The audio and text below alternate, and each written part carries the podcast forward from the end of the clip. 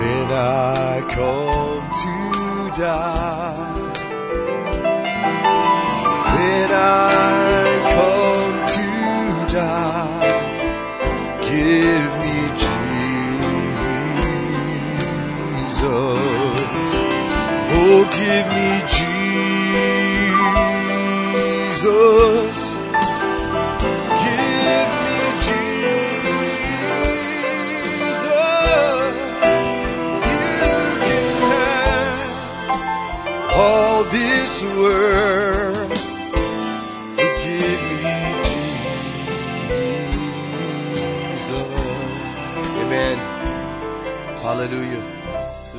can have all at once, but I just want my Jesus. Amen.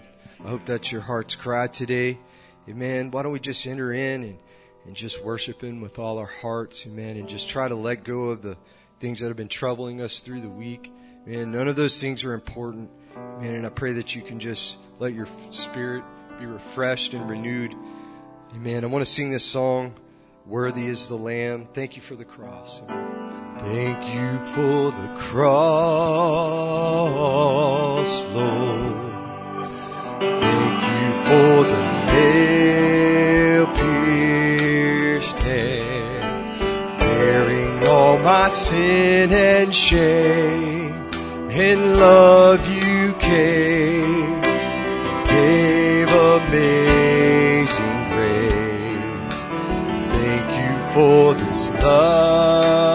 love, Lord.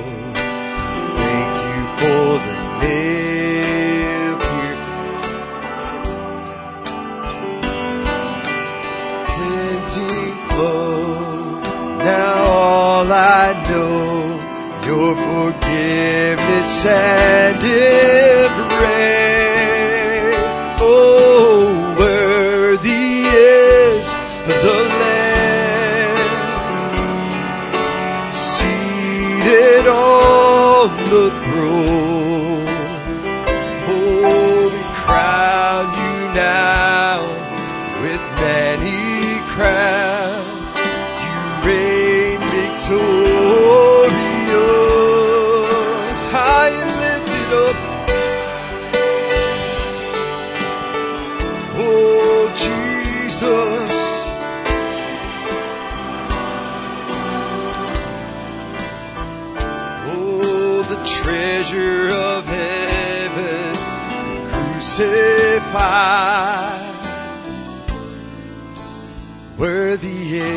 Lamb.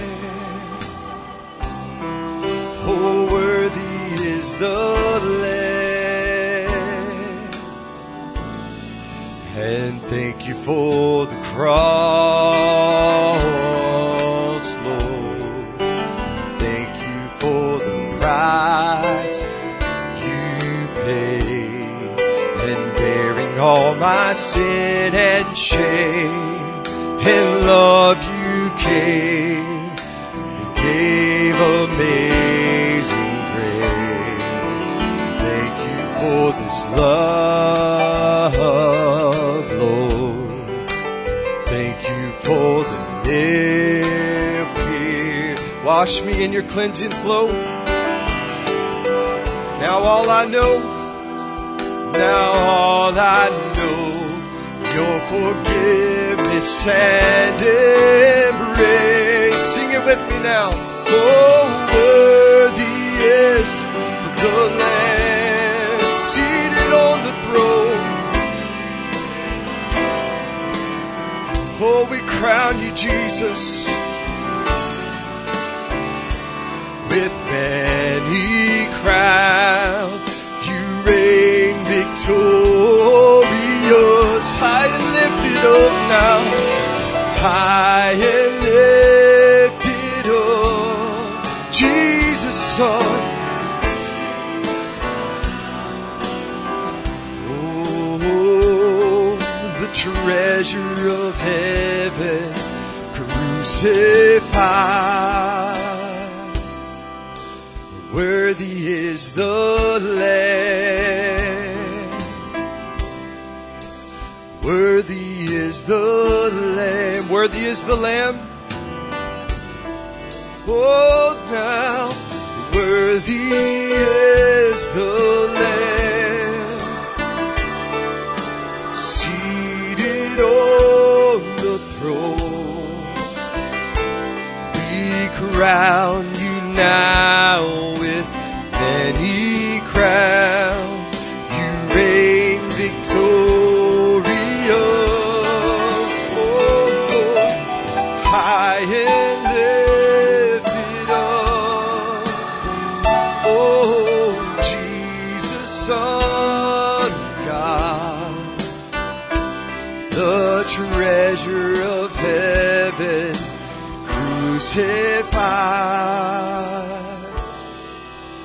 Worthy is the Lamb. Worthy is the Lamb. One more time now. Oh, worthy is the Lamb. Amen. Why don't you give him a hand of praise? Hallelujah. You're worthy, Lord Jesus, Lamb of God. Amen. Maybe we could sing that song together. You are God alone. Key of G, perhaps. You are God alone, and from before time began, oh, you were on your throne, and you are God alone. And right now, in the good times and bad, oh, were on your throne, oh, you are God alone. Sing that again. God alone, and from before time began, oh, you were on your throne. You were God alone, oh, and right now, in the good times and bad, you were on your throne. God alone. First verse. You are not a God created by human hand. You are not a God dependent on any mortal man. You are not a God in need of anything we can give by your plan. That's just the way it is. Oh, and you are God alone from before time began. Oh, you are on your throne. You are God alone. Oh, and right now, in the good times and bad, you are on your throne. You are God alone. And right now, in the good times and bad, you are on your throne. You are God alone. Second verse. You're the only God whose power none can contend. You're the only God whose name man praise will never end. You're the only God who's worthy of everything we can give. You are God, and that's just the way it is. Oh, you are God alone. Before time began, you were on your throne. You were God alone. Oh, and right now, in the good times and bad, you were on your throne. You are God alone, and you are God alone. Before time began, oh, you were on your throne. You are God alone, and right now, times and bad, oh, you are on your throne. You are God alone, oh, and right now, in the good times and bad, you are on your throne. You are God alone. Let's sing that song together. In Christ alone will I glory. Key of G, please. In Christ alone will I glory, though I could pride myself in battles won. For I've been blessed beyond measure, and by His strength alone I overcome. And oh, I could stop and count successes like diamonds in my hands.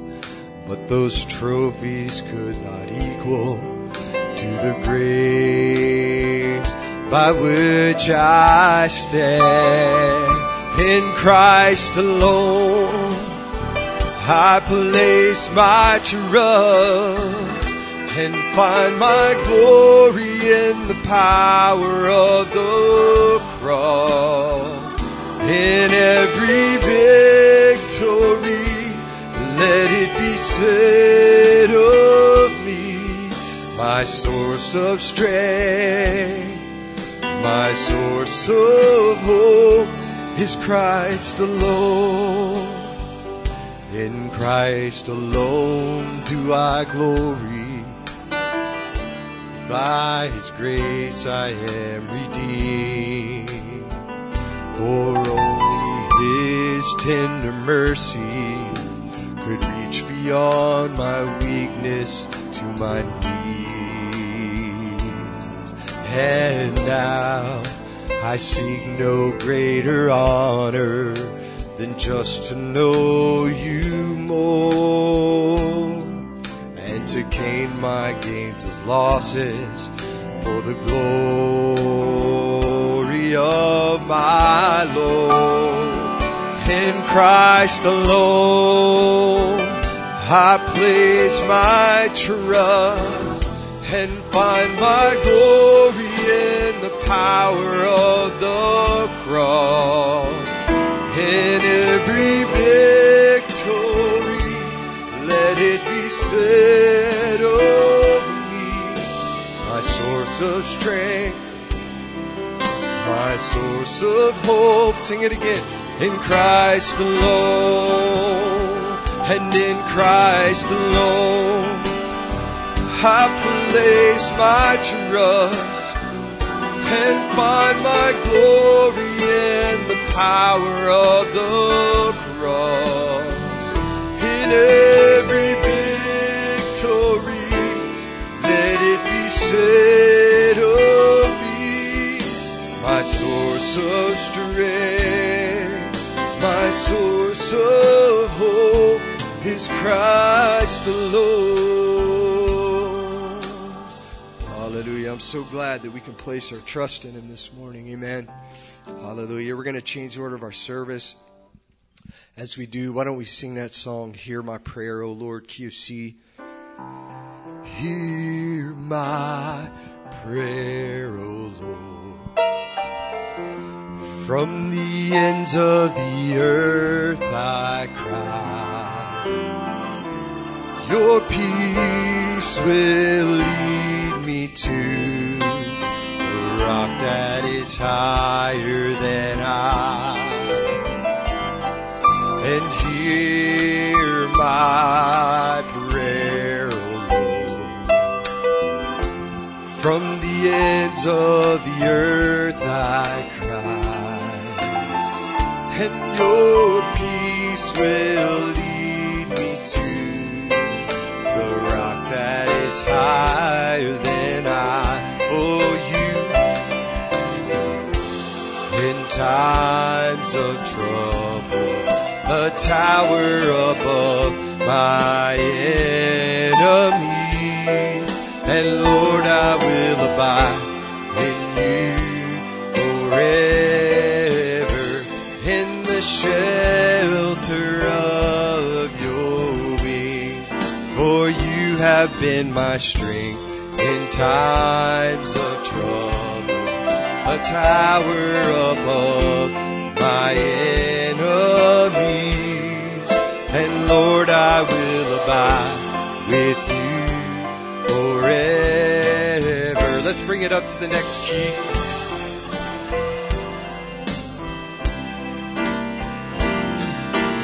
Hear my prayer, O Lord.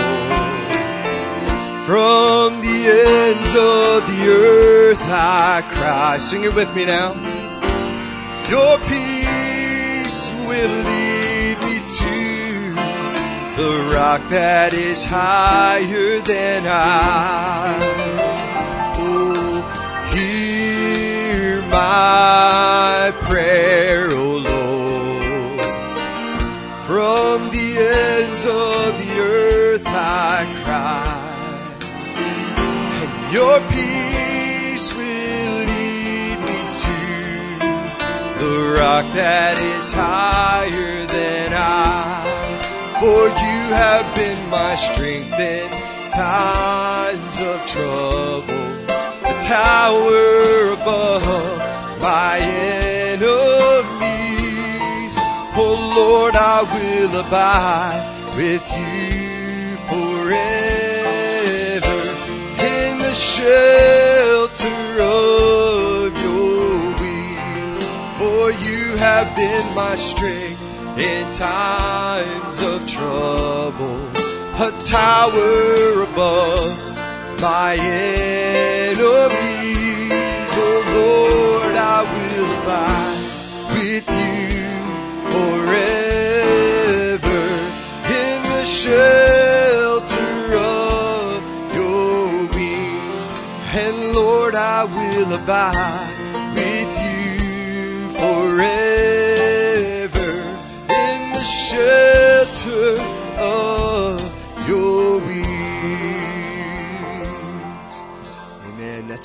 Be today, just sheltered in the arms of Jehovah. Man, with all that's going on in this world, all this turmoil and war, countries invading one another, well, it's just a, a fascinating time that we live in. Definitely feels like we're in the end times, doesn't it? Amen.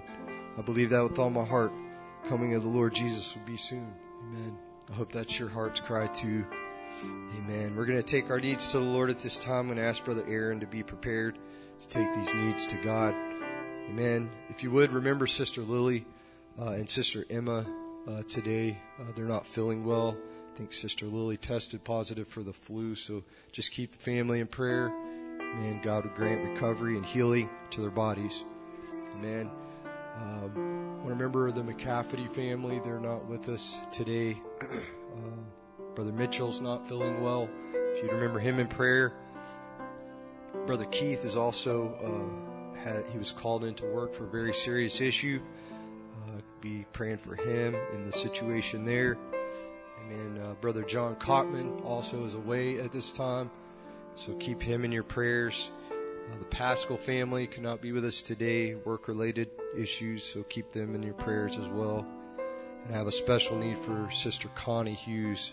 Amen. She has a personal request that she's got on her heart. Also, I heard a family member of hers just recently was killed in a car accident. Amen. So if you remember the family in prayer, amen.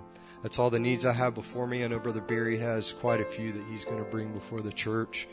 Amen. So we'll just remember that in prayer as well. Have one more request here for Brother Joel, and uh, he's feeling down in his back, Brother Joel.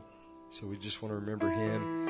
God would give him a healing touch. Amen. I, I can certainly feel his pain. I just recently recently went through some issues with my back, and I'm thankful that God gave me a healing touch, amen, brought me through that. So I'll, we'll certainly be praying for him. Brother Aaron, if you'd come at this time, if you have unspoken needs that you want prayed for, amen, God sees that need, and we'll be praying with you. God bless you, my brother. Shall we bow our heads and pray? Heavenly Father, we come to you once again this afternoon, Lord. Lord Jesus Christ, in this time of trouble, Lord, where, oh God, we see uh, things that were written in your word coming to pass. Father, for we know your Bible says that before the great and dreadful day of the Lord. Father, we are indeed in your day, oh God, a day of judgment, oh Father, a day, Lord Jesus Christ, where we see the iniquity of the Amorites filling up. Nations are breaking, oh God. Israel is awakened, Lord Jesus Christ, but you said in all those things, in the time of trouble, David says, He will hide me in His pavilion. In the secret place of the Most High, I shall abide. That's why, Father, we have come here, Lord. For we know, oh God, there is no other place to which we can take refuge except in Jesus Christ. That's why we sing in Christ alone. That's where we have our hope. Father, our hope is in Jehovah. Our hope is not in medical doctors. Our hope, oh God, is not in military equipment. Our hope is in you, oh God. We take this time, Father, to pray for our brothers and sisters in Ukraine, oh God. Some, Father, who are in bomb shelters, in basements, oh Father, they are raising their voices in prayer because they are trusting in you you. Father, for we know, oh God, those that have come to you, you said you shall lose none. For we remember, oh God, when you came here, Lord Jesus Christ, you told the disciples, when you see is Jerusalem being compassed about, know that the time is at hand. Father, for we read, Lord, in history that all of those that followed your ministry, they were all saved. None perished. Oh God, we know you're the same yesterday, today, and forever. We thank you, Father, for you say it in your word, uh, you ends of the earth, look unto me and be ye saved. Uh, Father, we pray, oh God, for this request. Uh, so your children, Lord, some are sick. I think of the McCafferty family, Lord Jesus Christ, streaming this morning. Your children, Lord, raising their hands this morning to you, oh God, trusting and believing in the same power of the cross, the same power that prevailed over hell, death, and the grave is the same power today that can change our situations. We thank you, Father. Be with us, oh God, as we continue through this song service. When the minister comes, oh God, may you just stand, Father, behind this sacred desk and speak to your children, oh God, the words of hope, the words of life, ancient words are ever true. We thank you, Father. We commit everything into your hands in the name of our Lord and Savior, Jesus Christ. Amen. Aaron. You can have your seat. We're not going to take up too much time this morning. Brother Barry has a lot to bring to the church, so we're just going to sing a few songs here man, and just worship the Lord for a few minutes. Uh, let's sing that song you're playing, Sister Becky. You deserve the glory. You deserve the glory and the honor.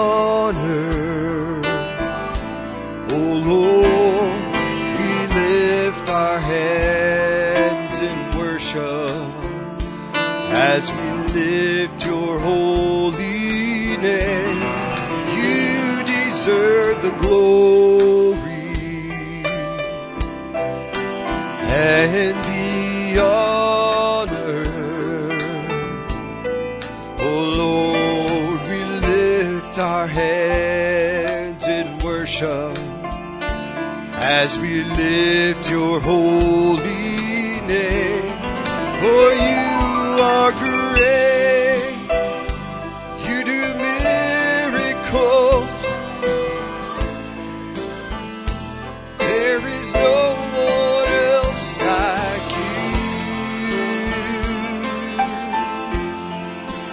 you.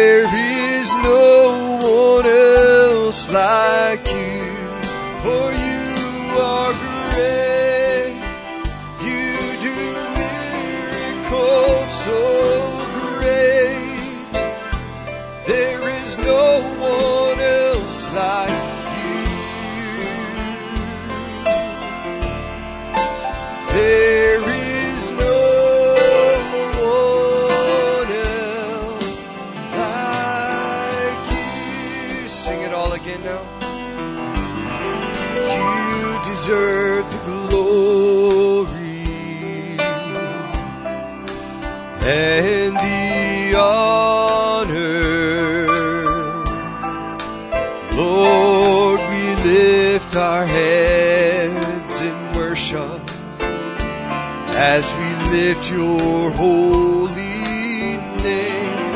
You deserve the glory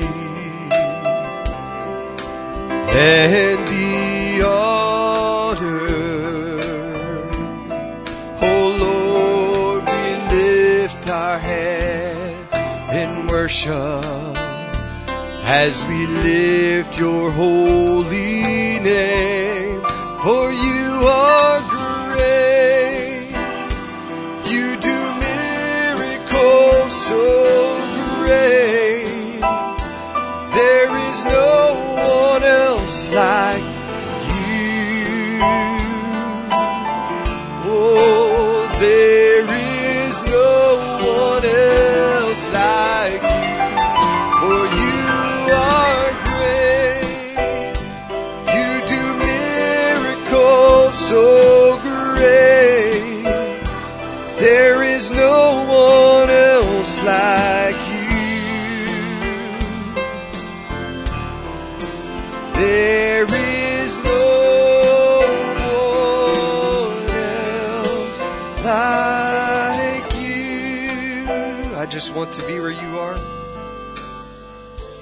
sing this song together.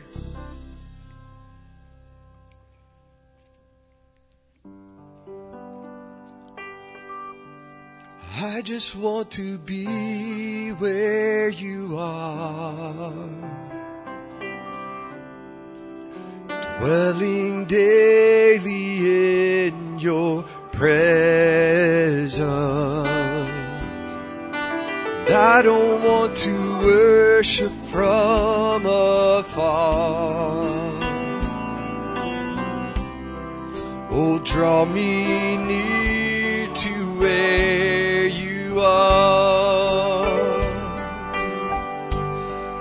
And I just want to be where you are. In your dwelling place forever. Take me to the place where you are. Oh, I just want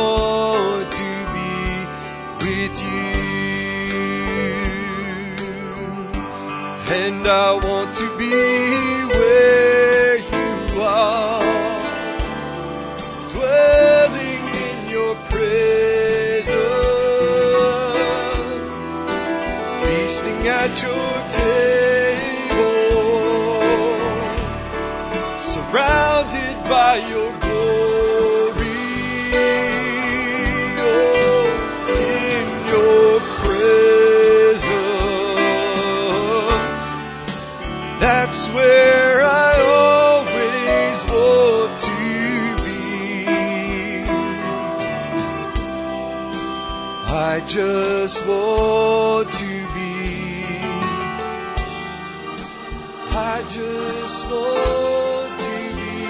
and sing with me.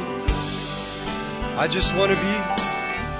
Oh, I just want to be where you are. Dwelling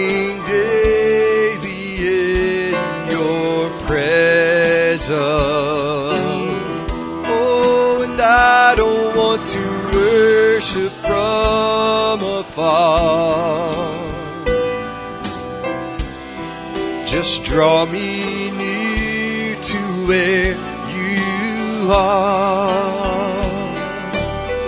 Oh, and I just want to be where you are. In your dwelling place forever.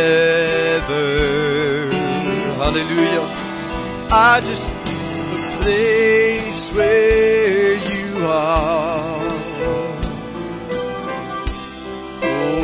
I just want to be with you. Oh, I want to be where you are,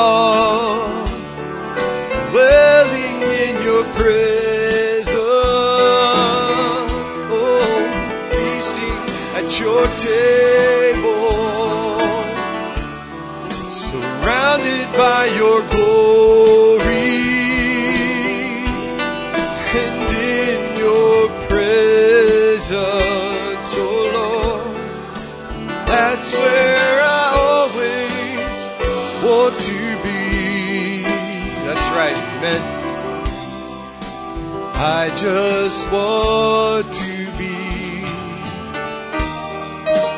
I just want to be with you. Amen. Do you want to be with him?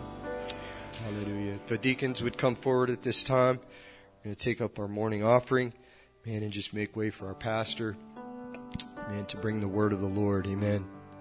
Hallelujah. Brother Mike Pritchard, if you lead us in prayer, please.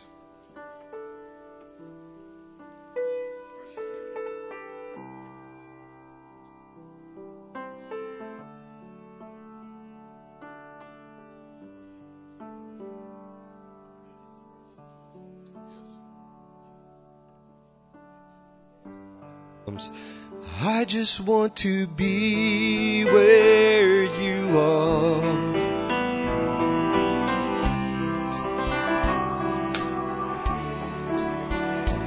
your presence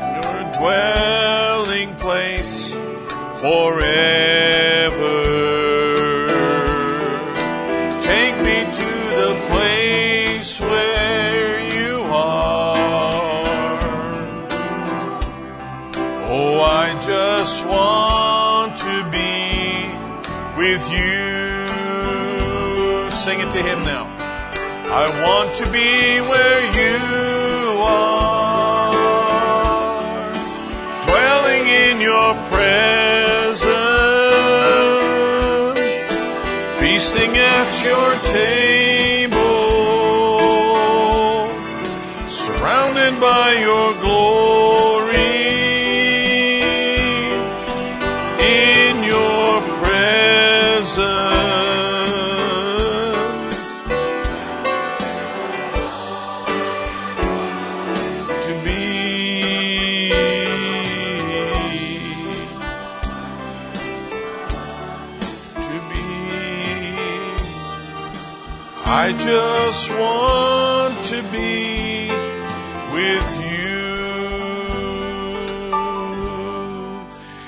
With me. Heavenly Father, we thank you for your goodness and your mercy to us. Lord, we truly do just want to be where you are. We want to live in your presence, Lord, not only here this morning in this place and in this wonderful atmosphere, but Lord, we want to live each day and each moment of each day, Lord, close to you. Father, we commit this service now into your hands. We commit the day into your hands, Lord, all of our fellowship and everything that's to be done. May, Lord, everything we have, we give to you and may it bring honor and glory to your name. We remember those who are in need and those who are in great need today. Commit them into your hands. Pray in the name of Jesus that you would draw near, Lord, to those especially who are seeking your touch and need your strength, Lord. We ask all of these blessings in the name of Jesus Christ our Lord. Amen. And all God's people said, Amen. Going to ask you to sing one more little chorus as we uh, just wind it up here this morning. I stand, I stand in awe of you. Now I want you to sing this morning. I want you to all be conscious of this song and sing it with me here today. I'm not a special singer, but I like to sp- sing especially. So let's sing it together. You are beautiful beyond description, too marvelous for word,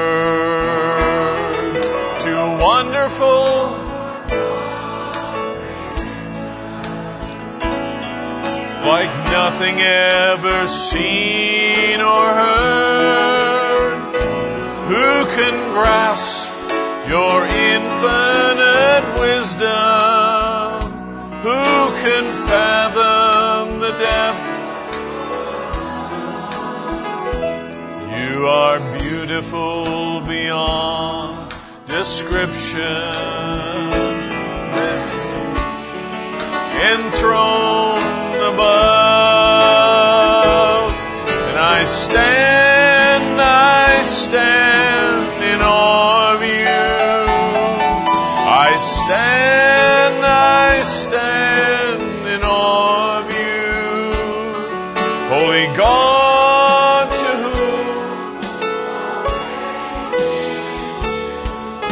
I stand in awe of you. Sing that chorus again now. Yes, I stand, I stand in awe of you. I stand, I stand in awe of you. Holy God,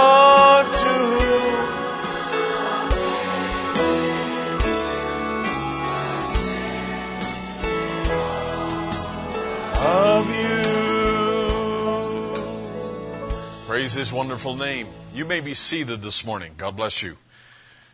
We'll let our musicians take their places uh, this morning. And uh, I'll have you stand once again in a moment and we'll read the scripture together. But uh, for right now, um, just wanted to give you a little, uh, some little updates and things that are pertinent to us uh, today. Um,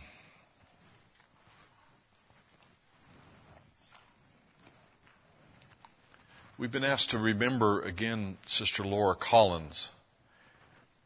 And um, Sister Laura is still with us. Uh, Sister Rebecca is still up there, uh, but she had a very difficult night. Sister Laura uh, is going through a lot of pain and uh, discomfort.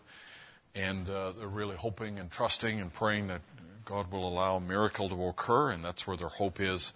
And so we're asking, and the family is asking that you would remember them in prayer um, and those that are with her.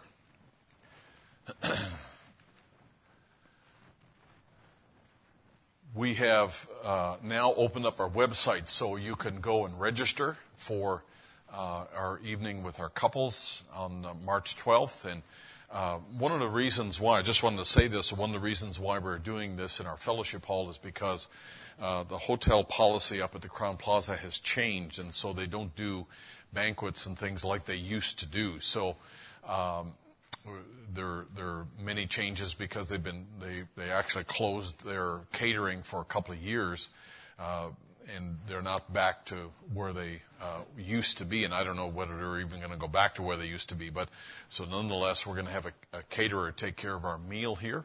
And uh, if you would sign up, we have a limited amount of people that we can uh, accommodate. So uh, you're welcome to spread the word and send this uh, note around to people and uh, let them know that um, they're welcome to come. It should be a special evening, and then Brother Jason's going to minister for us on Sunday as well.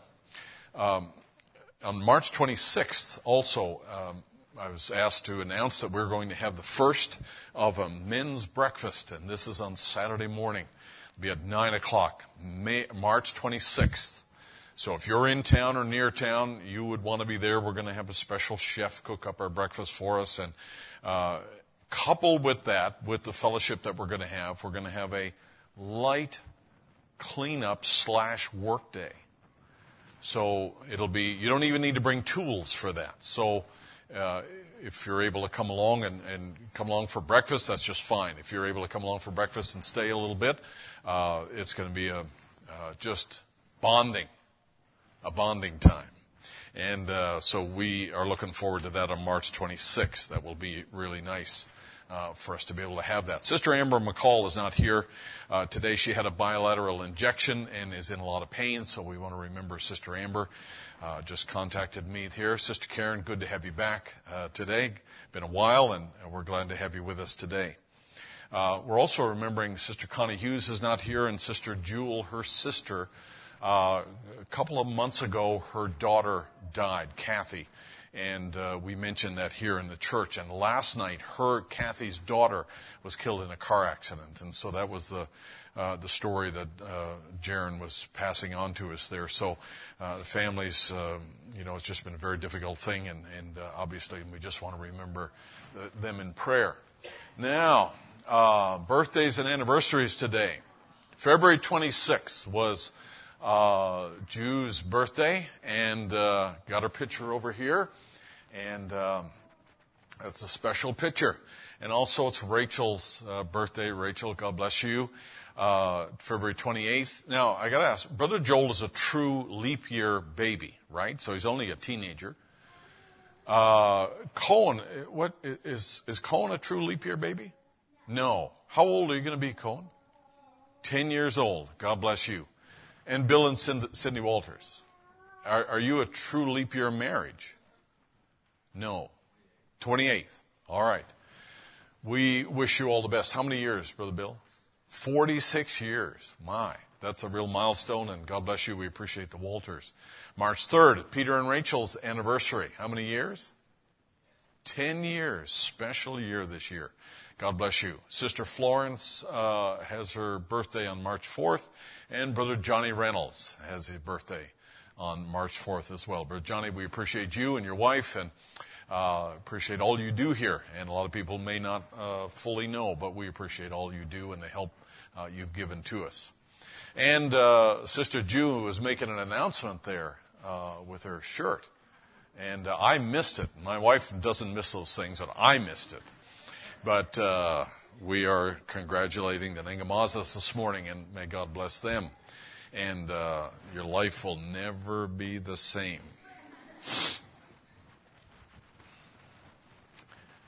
We um,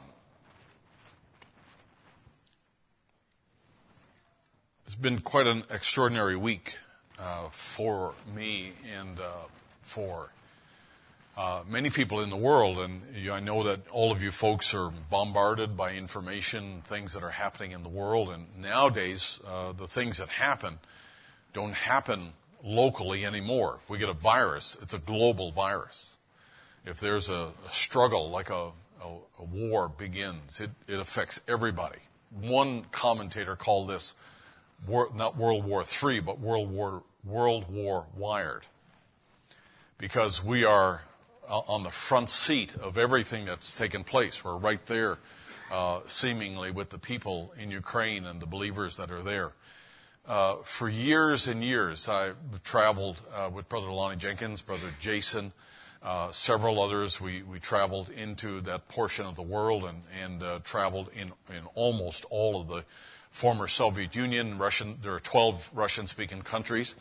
And uh, this, uh, this area of Ukraine that we're dealing with is probably the most frequently uh, visited area that uh, I've been to. So I'm very familiar when I see those pictures of the struggle on the screen uh, on the internet and so forth, newspapers. I, I know exactly where they are, and I, I, many of them I recognize. Some of my boys have been uh, with me as well over there.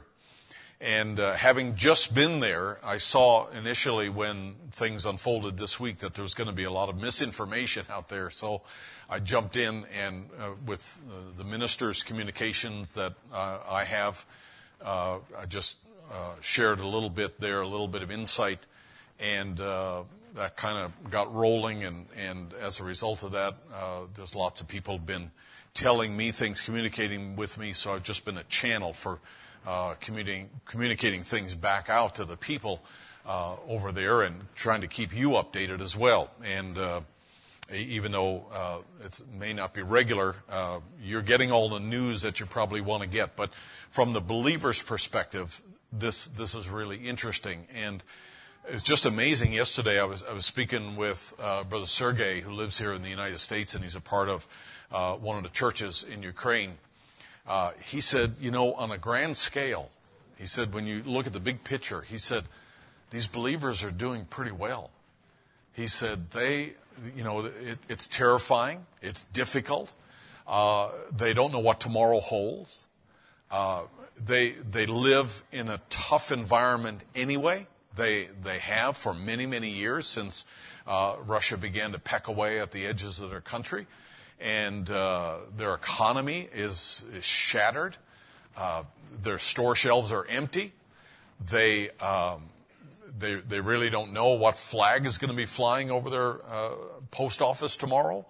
But uh, let me tell you something. These believers today, and I've spoken to uh, these ministers that are here, many of these ministers over the last few days, and today spoke with a, with a couple, and Brother Eugene, who's in the uh, basement of his family's home. And uh, I, I, asked them, I said, well, what, what, what, what, tell me what you're doing today. And they said, well, we were at church. We, were, we had a prayer meeting on our phones. So they, they hook up on a similar thing like FaceTime, and they, they, they have a group here and a group there and a group somewhere else, and they kind of tie together on the phone, and they're having prayer meetings together. And in one place, they were listening to a, a, sermon of Brother Branham. And then they had other ministers who were on there exhorting. And, and they were, as best they could, and as safely as they could, they were all at church this morning. And that's the kind of people they are. They're just a tough people with a lot of grit, and they believe the presence of the Lord is with them, and they're just uh, trusting God for every hour of every day. And, and I, I've listened to them on the phone and the bombs going off in the background this week.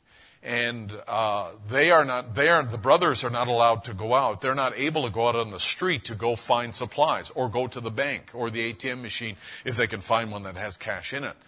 They, they're not allowed to travel at all. The men are not. So the women have to go on the streets.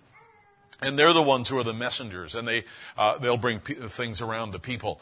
Uh, people who have medicine, people who are looking for uh, essential supplies, and so forth. It's a real, real challenge uh, to be able to find anything, in, especially in the major cities right now. Uh, things are uh, so so stolen away. Over the last month in February, the economy was so diverted to a potential war effort that the brothers told me that they received about 10% of their salary for the month. So they worked all month in February, but they only got about 10% of their pay because there's no money left in the system. And it's not like, I mean, some of you are looking at me saying, well, you know, hey, you know, don't they get a stimulus check? Or don't they get, uh, you know, unemployment or something else? And I need you to understand there is none of that exists. None of that exists in that country. And if you don't work, if you don't drive the truck or dig the ditch or deliver the milk or whatever, you don't get paid. But even if you work in, in Ukraine over the last little while, you never got paid or got paid, uh, you know, 10% or so of your wages there.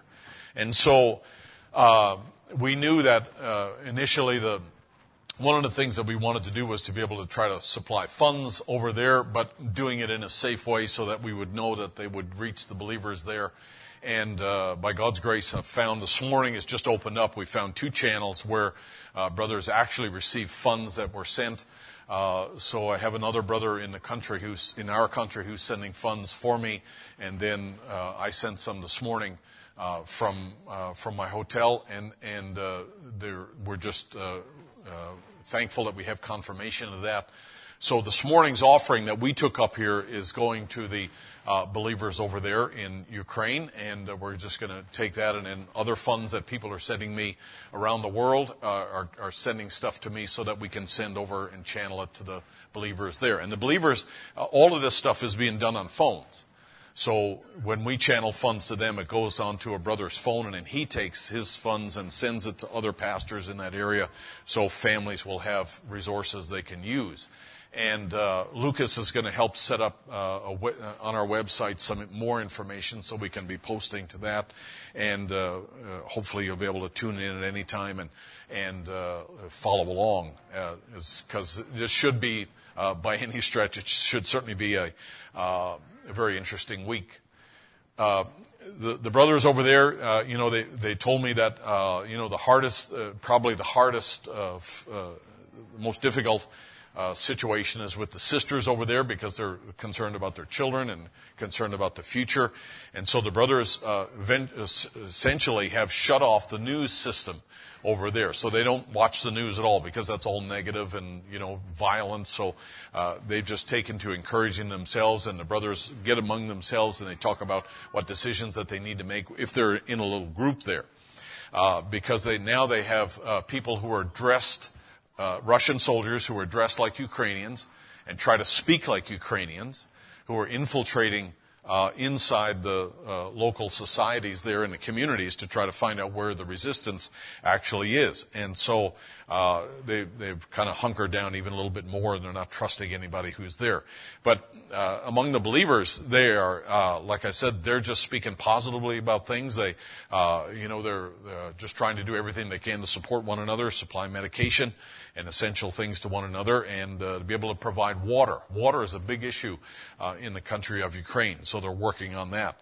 And uh, I asked him, I asked Brother Eugene this morning. I said, you know, is there anything that at all that you can identify that I can do for you, or uh, what do you want me to tell the people of the world who'd be listening in today, and so forth? And he said, he said, really? He said, we we uh, uh, we just want to remain encouraged and encouraging one another. And he said the best way you can help us is to uh, remember us in prayer and uh, just trust that the Lord will protect our families and see us through each day. And I said, I, I sure will be glad uh, to do that and pass that along to the people. Uh, Brother Branham made a statement, and I've got many uh, statements that I'm not going to show you today, but I've got many here where Brother Branham said the reason that uh, Russia is playing exactly into the hands of God is to rock this thing out of here. In other words, at the windup, when everything is kind of finishing up, uh, God's going to use Russia as a tool. He said God is using communism, and He'll use it, and communism will destroy the entire thing according to Scripture, and we're in that day. And uh, it, it's uh, just amazing how uh, many things that Brother Branham said that are very accurate. He talked about Russian soldiers racing down the streets of uh, some of these cities, and uh, you know, it's just amazing some of the statements that he made that I'm now finding and people are sending. Uh, but uh, you know, this is the time that we're living in, and uh, I don't believe that we are taught to worry about the Iron Curtain. We're taught to worry about the Roman Curtain. But yet we see that, you know, in this beginning of the judgment cycle in the world, uh, you know, we're seeing a very sober assessment of how things are moving and the direction that things are going in uh, in the world, and uh, kind of just makes you sit up and think. Uh, that's for sure. This um, this document on the left here is actually an interesting one, and I won't say who it is, uh, but this is one of the members of our church uh, whose grandfather was a Ukrainian citizen. Grandfather and grandmother was Ukrainian citizen. And this was their visa document written on the left in German and on the right in French for them to leave Borispil, uh, in the early 1900s. And uh, I, this, I translated some of this yesterday for uh, the person who owns it. And uh, they left and came to America and changed their names and so forth. And they were asking me if they were any believers by that original Russian name back then. This is when Russia uh, uh, and Ukraine were one country. So this is when Ukraine was not a separate country, but it was actually part of Russia. And this is the person in our church, and they sent me that last night, and I was just pretty fascinated because they live in an area where there are some believers there, and we're going to try to find out if there's any uh, family connection. Uh, so it's just, uh, just uh, you know, uh, been a very interesting week for sure. Now, what I want to do is I want to just, uh, if you don't mind, I just want to roll right into what we talk about today. And if you don't mind, just in the reading of Scripture, let's go to uh, the book of the book of Matthew. And as you're standing and, and turning, I just wanted to say that when David writes about the times that he was in, and he says that Though I walk through the valley of the shadow of death, and this is Psalms 23, you don't need to turn to it, but in, in Psalms 23, he says, I will fear no evil, for thou art with me, and thy rod and thy staff, they comfort me. And I often think about verses like that these days, you know, and, passages of scripture when they wrote about going through difficult things, and, and this is their testimony that the presence of God was with them. And then he says in verse 5, Thou preparest a table before me in the presence of mine enemies, and thou anointest my head with oil, and my cup runneth over. And that's exactly what the believers in Ukraine are doing today. They're, they're sitting at the table. They really feel and sense the presence of God with them. And uh, that's exactly what David said that he was doing in the time of trouble and going through the valley of the shadow of death. He said, The Lord's prepared a table and we're sitting at it. And uh, the war uh, rages all around me. Uh, you know, we're enjoying the things that God provides. So in uh, Matthew chapter 24, we read uh, the words that Jesus gave us at the at the ending of his time on the earth, and he and he told us in verse six, "And ye shall hear of wars and rumors of wars. See that ye not be troubled, for all of these things must come to pass, but the end is not yet." So the wars we see around us are not the first ones, nor will they probably be the last. For nation shall rise against nation, and kingdom against kingdom, and there shall be famines, and pestilences, and earthquakes in divers places. And these are the beginning of sorrows. May God add his blessing. You may be seated this morning.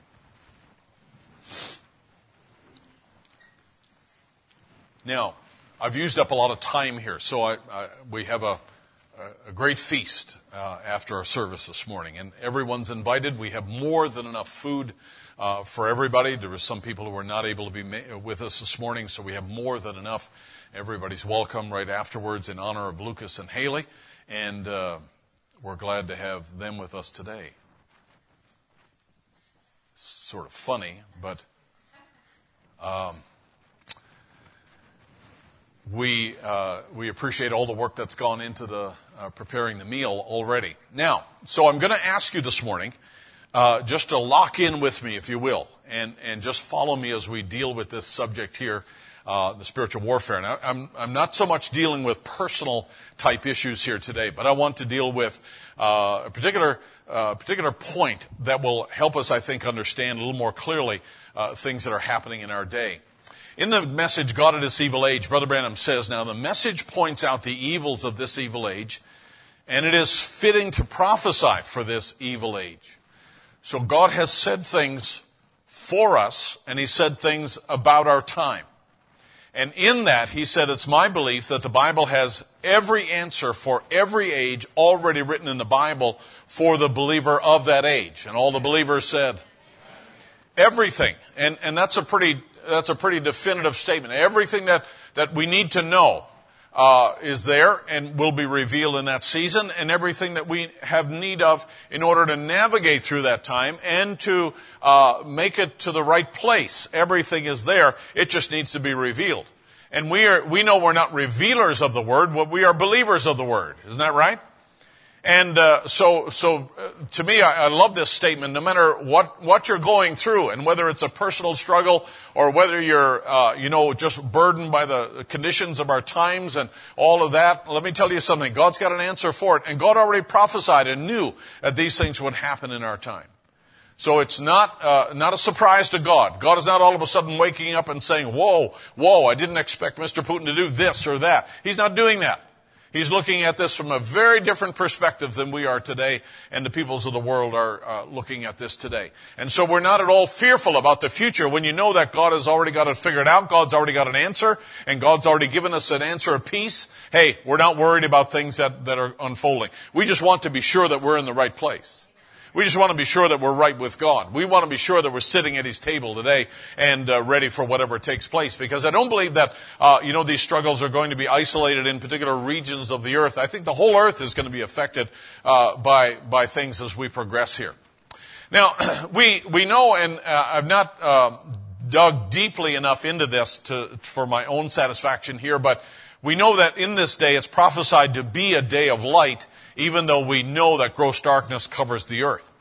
And uh, Brother Branham made many statements like this in the unveiling of God. He said, It shall come to pass in this last days. And he said, So here we are, and the light is over the Word. Aren't you glad the light's over the Word? If the Word has all the answers, I'm glad the light's over the Word. Right? I mean, what's the good of having light over, uh, you know, your investment account if you don't know what God is trying to get you to do? And what's the good of having light over CNN if, uh, you know, we don't know the path that we're supposed to take? Hey, all of those things are temporal, but God gives us light over the word, and as the, as, as the light of the sun changes from the seed from glory to glory, we also change accordingly. We change proportionally with that light that God has present in our time. And as we change, we become more like Him, and that's the goal. That's the thing that God is trying to do in our lives. So, again, very simply in, in the review here that uh, we put on the whole armor of God because we stand against the wiles of the devil, and that's the trickery of the devil, the craftiness that uh, he uses and the deceitfulness that he uses. In the same way that they would be sending Russian soldiers into the city uh, dressed as Ukrainians and speaking like Ukrainians, uh, you know that's that's a, a form of deceit uh, in the same way, Satan would try to spy out our liberty, and he'll try to do whatever he can to disrupt our peace and our harmony with God. He'll do that, and he'll do it especially more at the end, uh, because that's when he knows his time is short. I put out uh, yesterday, and I don't know. Uh, I, am sorry, I'm losing track of who sees what. Uh, but we had our brothers who went into Mozambique uh, yesterday from Malawi, and they had two truckloads of, of, books that were going in there, seals books and church age books in, port, in the language of Portuguese and uh, wound up going in there, met the first group of ministers, gave them out. Uh, my goodness, it was just such a blessing. The ministers were so happy, and they walked away with boxes of books and pictures and all kinds of things that were given to them. First time in years and years uh, that they've seen anybody come with any kind of materials. And so the brothers now, because they're doing the work of God and the work of the kingdom, uh, you know, they go to the next town, they check into a place, and they, it's late at night, they go to bed, middle of the night, they're woken up, and they're all arrested and taken down to the police station. All of their uh, goods are confiscated, their phones are confiscated, everything, and they're thrown in the jail. And here the country had passed a new law saying that, uh, you know, we're not allowing churches to come through here and give up materials because people are using the name church and going through the towns giving out guns and ammo and keeping the war effort alive in, in the country. So the government said, no more churches coming through here unless they have a permit. And uh, the brothers, of course, from Malawi didn't know anything about that new law, just newly passed, and so they wind up in jail uh, because they're giving out the message books that we we enjoy. And and it's just you know, uh, in whatever way Satan can, he will try to disrupt and try to hinder and try to pervert the moving of God and try to stop or interrupt the cycle of uh, rapturing faith that's supposed to be unfolding in our time. And we sit here and think, wow, you know, man, I don't even know if I got enough money to go to Starbucks afterwards. I will tell you, Satan is, is uh, Satan means business.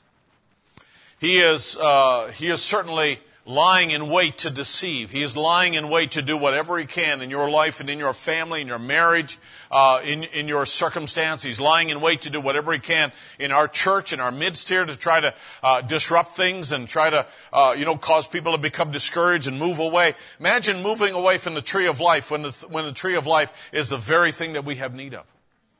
Imagine moving away from the light on the Word when the light on the Word is the very thing that illuminates your path. Imagine, imagine feeling like, you know, being discouraged enough because of problems that you're going through, uh, you know, that you draw back. When God doesn't want you to do that, He wants you to lean in and embrace and, and, uh, and to follow fully with all your heart. How many can say amen? What a shame that, uh, you know, Satan uh, will try to make inroads in people's lives and in uh, groups of people and, and among the bride around the world and, and try to, uh, you know, get our energy diverted on things that, that really don't have an eternal value, but, uh, you know, they're, they're diversions. That's really what they are. And to try to get us distracted and diverted over to uh, things that really don't count. I say this, may God give us a determination and a focus that we can just really hang on to the cross and, and point our sights towards towards the, the kingdom because that's, that's, I believe, what God would have us to do in our time. May God give us that resolve to do that. May God give us that strength to be able to press on. And I will tell you that's not a thing we take for granted. Now, Brother Branham says that, uh, and, and I, I, want you to just think about this for a moment here, that uh, every, every church, he said, is here for a purpose. There's a spirit behind it. There's a spirit behind your home. Behind every building, behind everything, there is a spirit and a motive and an objective. Behind everything. Well, you know what? That would include you, right? There's, there's a spirit that's motivating you. There's a spirit that's inspiring you or pressing you and moving you to do something. But there's also spirits that are behind, uh, you know, nations and, and world leaders and the decisions they make and the feelings that they have and the, uh, you know, the plans that they lay. All of that is motivated by something. And I will tell you, the Bible has the answer for all of it. And, and so therefore it becomes a really interesting thing because you, you cannot change what, uh, how everybody else reacts to uh, a spirit or, you know, the, the motivation behind it. You can't, very often you can't change that. You cannot, uh, you know, alter that at all. But you have the right and you have the, the, the freedom to be able to examine what spirit is motivating you. And, and you should be saying, Lord, search my heart. Every day we should be saying that. And Lord, search my heart and know me today. And I, I don't want to be led in the wrong way. I don't want to be led by the wrong influence. And so Lord, help me keep my shield up, my sword in my hand. And I want to be motivated by the right things. I want to be, uh, I want to be seeking the right objectives in my life. If we are living truly in the times we believe are called the end times, then Lord, I want to have the right objective. And the right objective is not to be uh, so successful in this world, but the right objective is actually not to be in this world, but to be in the world that I came from. And that is the kingdom of heaven. And so there's a spirit behind everything. Everything is moving. And there's not dozens of spirits. There's not thousands of spirits that are of different types. There's really only two kinds of spirits that are at work in this world. Would you agree?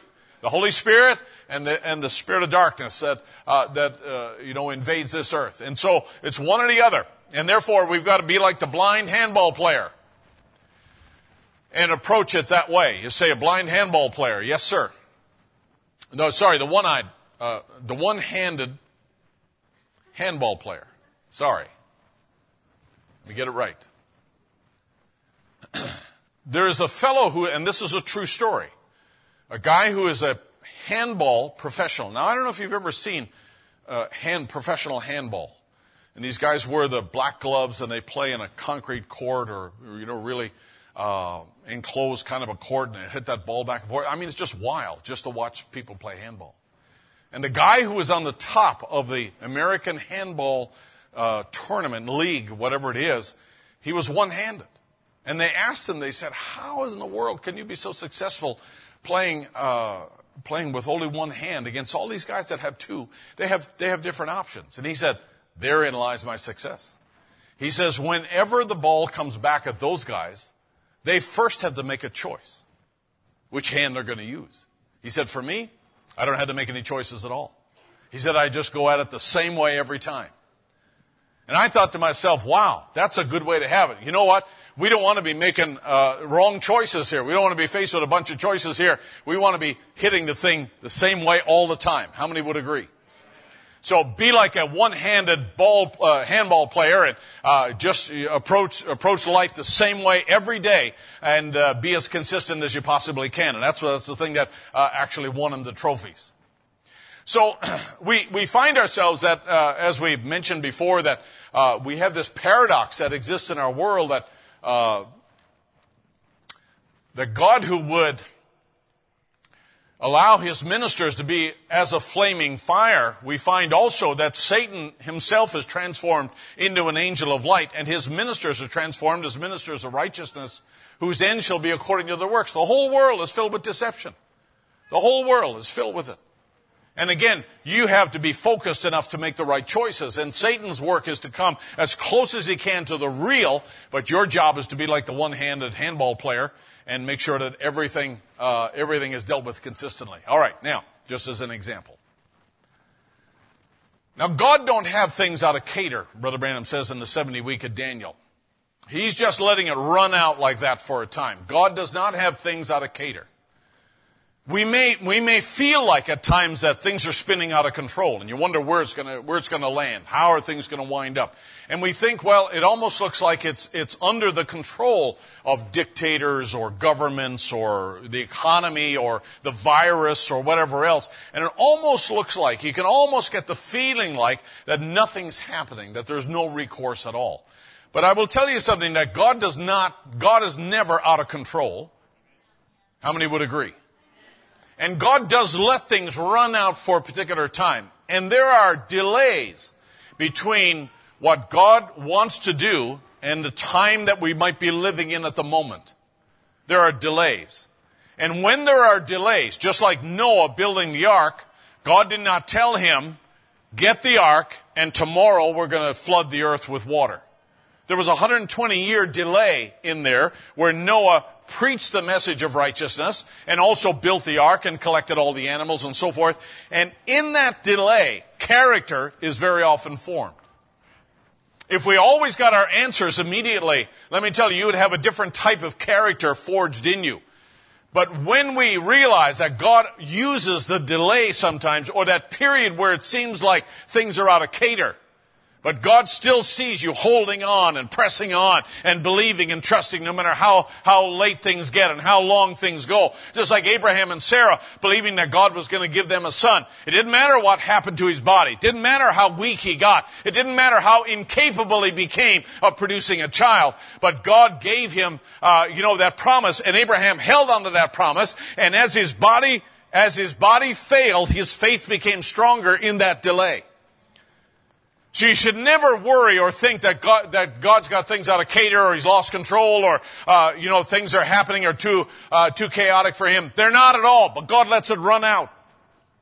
And in that running out time, lots of things are manifested to the point where we see the real thing as it really is. And at this last days is when God's going to reveal those secrets to the church. He hasn't done it before. And the reason he hasn't does it, done it is to keep the church watching and praying all the time, not knowing what it's coming. So every age was, was had a, in a sense, a built-in expectation that God was going to wind it up and conclude it, uh, in their, in their era or in their lifetime. And when God didn't, they had to commit it to a time when God would. But now we live in a time where a prophet came along and pointed his finger at the timeline and said, Thus saith the Lord, we are at the end. This is when it's going to wind up. We don't know exactly what day, and there's no point in you trying to spin, spin your wheels on trying to figure out which day. Uh, but I will tell you that God will let it run out long enough until the time comes when uh, He'll shut it down. We just know that we're very close because the prophet said so. And Daniel said that in the last day the wise would understand, and it's been given to him. The spirit of wisdom comes into the church to make known to the church by the revelation of the Holy Ghost and revealing what day we're living in. So this is a special visitation of the Holy Spirit that comes in the last day, and just the same as Gabriel came to Daniel. And Brother Branham said, whenever Gabriel shows up, that's a special thing. He said, as Gabriel came to Daniel, the Holy Spirit comes to the church in the last day to bring understanding of things, to bring revelation, and to bring things that you have need of to move on to the next place. How many know that the marriage supper is the next place? How many know that another body is the next place? How many know that a better world is the next place? And so that doesn't come by ordinary study. It doesn't come by just going to an ordinary church or a house of worship. It comes to a place where rapturing faith is actually available and accessible to the believer in this hour. And God provided it because He knew you're going to need it. And Satan's doing everything he can to distract people from it. But the promise is that God would come, and we talked a little bit about that last week, how that uh, the promise was that, that the Holy Spirit would come and bring uh, that exceptional revelation to the church, and uh, the church would grow in grace to the point where their bodies would not be able to take it, but they'd leave this earth in a moment in the twinkling of an eye. Forgive me for all the uh, just statements here, but I, am going to stop in, in just a moment here, and we want to change directions a little bit. But I wanted you to be on the same page with me. Brother Branham is simply saying here, and I've read you this quote in times past, how that uh, you know, and I'll paraphrase a little for you, that in the meetings, Brother Branham often uh, took great uh, care in instructing the people that when service is on and healing is occurring and, and devils are moving, demons are moving out of people, he said they will seek new places to go. And in that time, you want to be sure that you're reverent. You want to be sure that you're bowing your head if he tells you to bow your head. You want to be sure that you're not disrespectful in, in service because if, if one of these spirits cuts loose, it's going to immediately go find a, a receptacle, a house that, that is receptive to it, a tabernacle. And he says, if that happens, he said, I won't be responsible for that. And he said, so last paragraph, be reverent. I, I don't know where they went. I don't know. And if I, if you're an unbeliever and disobedient, you're very much receptacle to them. You're very much vulnerable at a point like that if, if there's a spiritual disturbance and spirits are moving, he said, you, you just want to be sure that you're acting the right way because you can be in the right place but be receptive to the wrong thing by the attitude that you have. And so, you know, uh, this to me, this is not a light thing. This is a, a thing that we should take note of. But I need you to understand, on a, maybe standing back a little bit, I need you to understand as well that when people reject the scripture in general, like nations will reject the scripture. Uh, years ago, the Communist Manifesto was written by uh, by the politicians back after World War II, and uh, when they when and, and, after the time of Lenin and so forth, they did the Communist Manifesto. And one of the things that they stated in that Communist Manifesto was that uh, there's no higher power, there is no God. And so as a result of that, if you need to get a marriage license, you just go and paid your rubles. They stamped your, uh, you know, your document and off you went and you had a marriage license. And if you wanted a divorce, you just went and paid so many rubles. They stamped your divorce paper and off you went. There was no question of morality. There was no question of whether this was right or wrong. And there's no question of concern over children or whatever else. It's all based on what you want. Because none of us are going to answer to a higher power. There is no higher power. So you just eat, drink, and be merry in your life and do whatever you want. As long as you got the rubles to pay for it, doesn't matter to us. And, and as a result of that, you look at where that nation's gone to, and you look at nations that rejected Christ, and they rejected the message, and they rejected the Bible, uh, you know, uh, and they, have gone into what they've gone into, like South Africa, when they rejected Brother Branham's uh, ministry, and, and how they turned from it, and then all the, all the abominable things that were done in South Africa over the years. And God told him, He said, I would have given you that uh, country. I would have given you that nation. And, uh, you know, they, they turned from it, and the atrocities that were committed in South Africa is just amazing. So it's not just a personal thing here that he's talking about, although he is talking about that. It's also on a broader scale as well. When you look at a world that rejects Christ, you better make sure you're in the right place.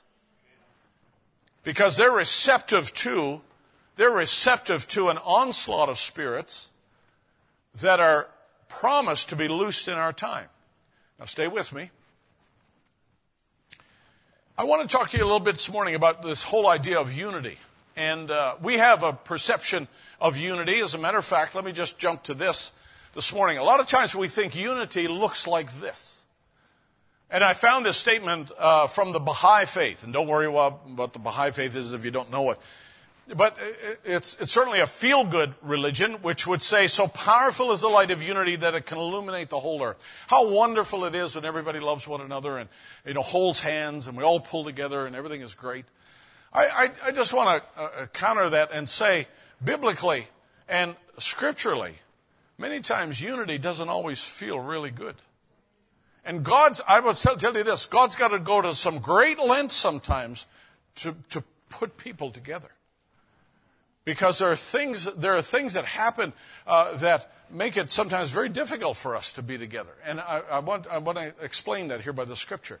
And David said, Behold, how good and how pleasant it is for brethren to dwell together in unity.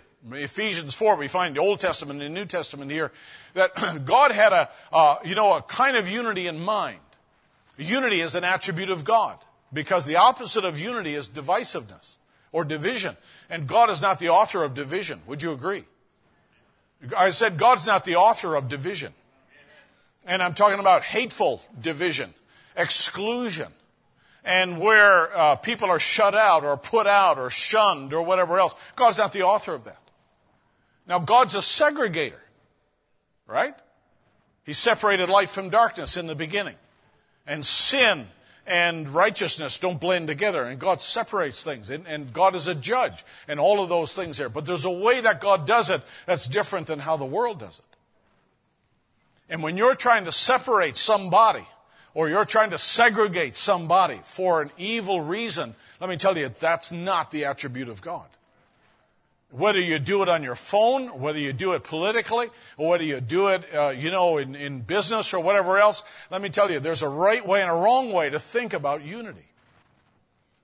And Paul says that in Ephesians chapter 4, he says we are, we are endeavoring, and he's referring now to the ministry as well. If you, you, are familiar with this chapter, uh, God, uh, you know, ascended and gave gifts unto men, the uh, apostles and prophets and teachers and pastors and so forth.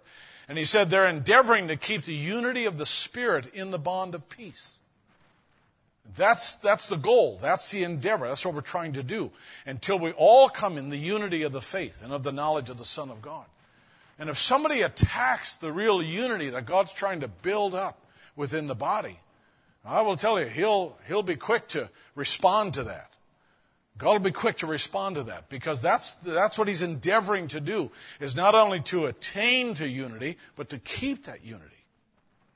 Now you can see that Satan would like to, in his spiritual warfare, he would certainly like to attack the unity that, uh, that is created by the common bond that we have. And you know, the common bond that we have is not because we all like the same kind of food. Right? You know, sometimes I'll ask young people, where do you want to go for lunch? And they'll say, oh, you know, some walk place. And I said, you, the only walk that you've got is rocks in your head. You're not going to a walk place. And so I, I don't have any, I don't, have, I don't even relate to that. You know, I don't even, that's, that's not my kettle of fish. But you know, they, they have different likes and dislikes. We have different age groups here. We have different backgrounds. We come from different, uh, you know, parts of the world. And some people even come from Shingle Hollow. And you know, I mean, it's just, we're quite diverse, you know, in our, in our uh, nature and in our way. But you know what? That's not the unity that God's trying to obtain. He's not trying to make us all Amish, where we all wear the same black outfits with no zippers, and we have beards with no mustaches and uh, buggies that we drive in. God's not trying to do that. Uh, God could do that, but God's not ever attempted to do that, right? The unity that we have is given away in this scripture verse right here in verse 3. We're endeavoring to keep the unity of the church no, not the church, but the Spirit. Brother Branham did not try to make us all, as members of the bride, all the same way in our worship and so forth. Hey, and if you think that's true, you ought to go and visit Brother Anwar in Pakistan, you know, the, the believers in Pakistan, and watch how they worship. Hey, their worship's very different. If you go to Malawi, their uh, worship's very different. If you go to Korea, their worship's very different as well. And it's not a uniformity that God is after, but a unity of the Spirit. And there's a big, big difference there between that because God's not trying to cookie cutter out, us out uh, into a place where we all look identical and act identical and we all, uh, you know, react the same way and we all have one book of rules that we all go by uh, around the world. That's not what God's after. God's interested in bringing a man into Christ and having him experience a new birth so that it's not uh, him anymore that lives, but Christ that lives in him. And if Christ lives in me and Christ lives in somebody in Pakistan, we're going to have one goal. We're going to have one thing in common, even if our food is not, and our worship's not, and our church is not, and our dress is not. We're going to have one thing in common, and that is our relationship to Christ. And when God gets that, God can work with both of us at the same time. All right, now, having said that, Brother Branham says And I want you to just think about these next couple of statements here. If a child was disobedient, yet he was a son, I'm not saying that you won't be saved. But if you're born again, he said, you've got salvation, you've got eternal life, you'll go to heaven. If you're a child of God, you're a child of God. No amount of disobedience is going to take away eternal life. Somebody ought to say amen. Now, you don't want to live in disobedience. You don't want to live in rebellion to God. But he says what you're missing here, what you're missing here, if you're disobedient, God may have to take you early. God may have to take you home early. And pause. That's what happened to Brother Branham's own brother. Because he wanted, uh, the, Holy, the, the, the Lord revealed to Brother Branham that he wanted his brother to preach the gospel. And he wouldn't do it. He resisted. He saw everything that Brother Branham went through and he resisted preaching the gospel and he died at an early age. And Brother Branham later said the reason he died was because he was not obedient and God said, well, if you're not going to listen, into the house you go.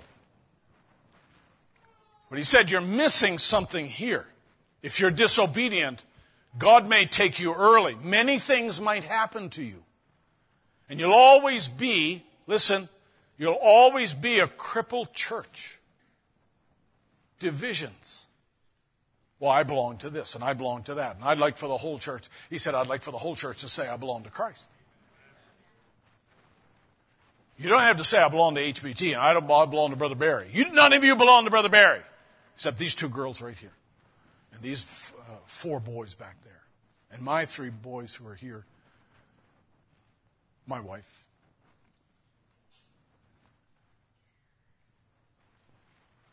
I got to tell you a little story. This is going to seem wacky.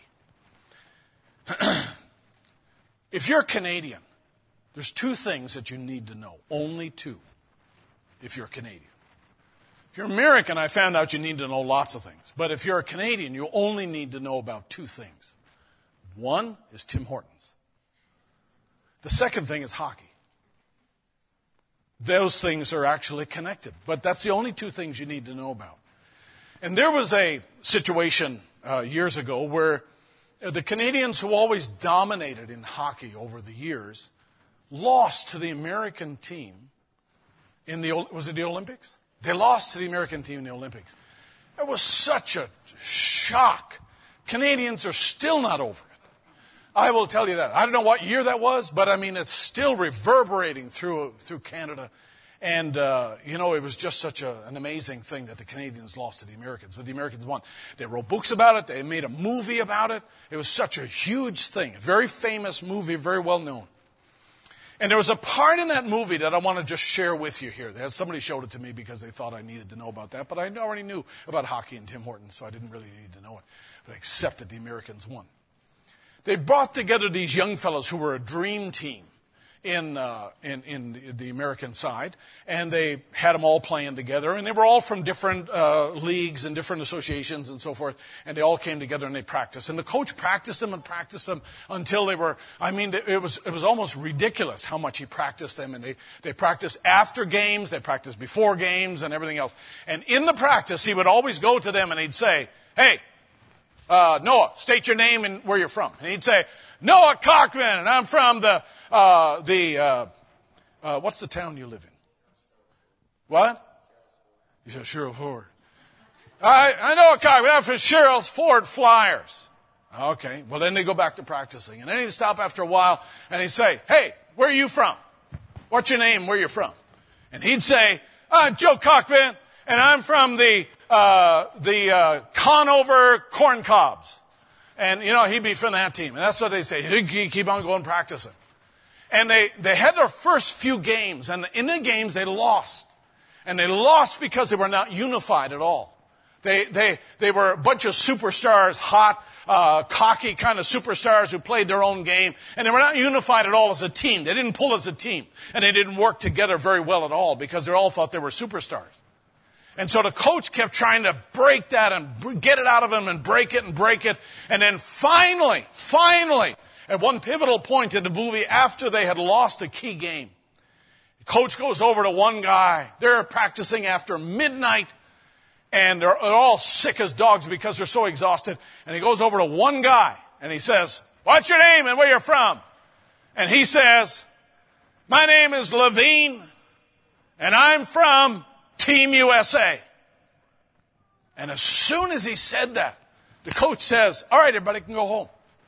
We got it. Finally, we got it. You're not a bunch of separated, isolated individuals here, but you're part of the team. And the only way we're going to win this is because we are pulling together as a team. And we identify as a team. And we relate to one another as a team. That's the only way.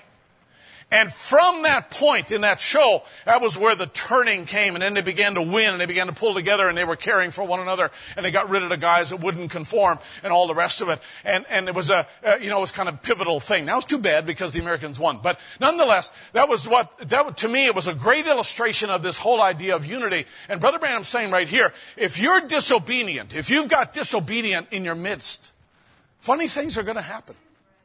Strange things are going to happen to you. So look what he says. He says, God may have to take you early. Many things might happen to you, but one thing is for sure, you're going to be a crippled church.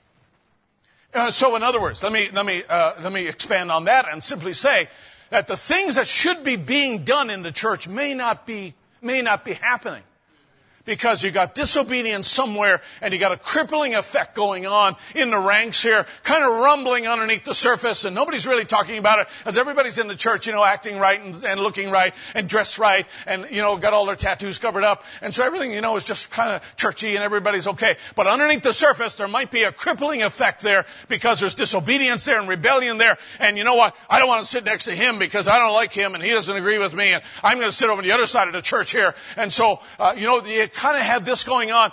You really, you might look as a group, if we took a photograph, you might look unified, but at heart, you're really not. You know what you're going to wind up being? You're going to be a member of a crippled church. I got news for you this morning. I don't want to be a part of a crippled church. I don't want to be a part of that. And therefore, I would like to be able to say, in whatever way we need to say it, that our unity matters to God. He's bringing the Protestant ecumenical, uh, ecumenical system, he said, the spirit of Antichrist upon both of them. And he says, bringing them to the slaughter, just like they did the other Catholics and the Protestants. He said, bringing them all there in the hour to call the bride. So in the time that uh, the bride is being called, there's not a unified religious spirit in the earth. There's conflicting religious spirits that are in the earth. And he said the bride is going one way because they're inspired by one, and then there's a spirit moving the other way. He said they're loosed in the ecclesiastical church. Loosed upon what? Not upon the denomination, but this spirit that's contrary is loosed upon the bride. But he said, now here you'll get it. He said, watch now, the bride will not go through that time. Somebody say, glory to God, thank you, Jesus. I'm glad I'm a part of that bride. You can say all of those if you want to, because the bride's not going to go through that, uh, that, that final struggle on this earth in the tribulation. The bride's not going to go through it. Somebody say amen. Bride's not going to go through it. We're going to be taken out of here before the tribulation actually strikes. But Brother Branham's saying that, uh, you know, there are spirits that are at work now. They're not coming, but they're at work now that cause division in whatever way they can. They have successfully divided and they're continually dividing even churches that were formerly together, even like Southern Baptists and all the other great, uh, you know, strong, powerful movements there are fracturing for different reasons there. Let me tell you, that doesn't come from God. That comes from the other side. But it's all bringing them to the same place. Watch again now where he says, speaking of divine healing, this is revelation that was given to me. Brother Branham said, I do not know how it is in this island, Puerto Rico, and that's where he's preaching that day in Puerto Rico. But speaking for the rest of the world where I've traveled, he said divine healing is needed more for the sick body of Christ than all of our sick bodies put together. For together we stand, but divided we fall. I think we all should say that together. Say it with me. For together we stand, but divided we fall. As the song was being sung before I came in, onward Christian soldiers, we are not divided, all one body are we. He said, that's the way we should stand. We should stand as a, as a unified group that are, uh, that are, uh, you know, we're bound by one thing and one thing only. It's not because uh, we have kids' days, and it's not because that we have Brother Barry, and it's not because we have, uh, you know, vision books or something else. That, that's, that's not the thing that binds us. And I have news for you. That's not the thing that keeps us or holds us. It is the Spirit of Christ. That's our bond. It's the unity of the Spirit that keeps us together. And you need to make sure that you're operating under the inspiration of the, of the Holy Spirit. And part of that process is to forgive and to let somebody apologize and to go the extra mile and turn the other cheek and all the other things that Jesus said were indicative of somebody who had the Spirit. In other words, if we're going to be unified, let's act like it.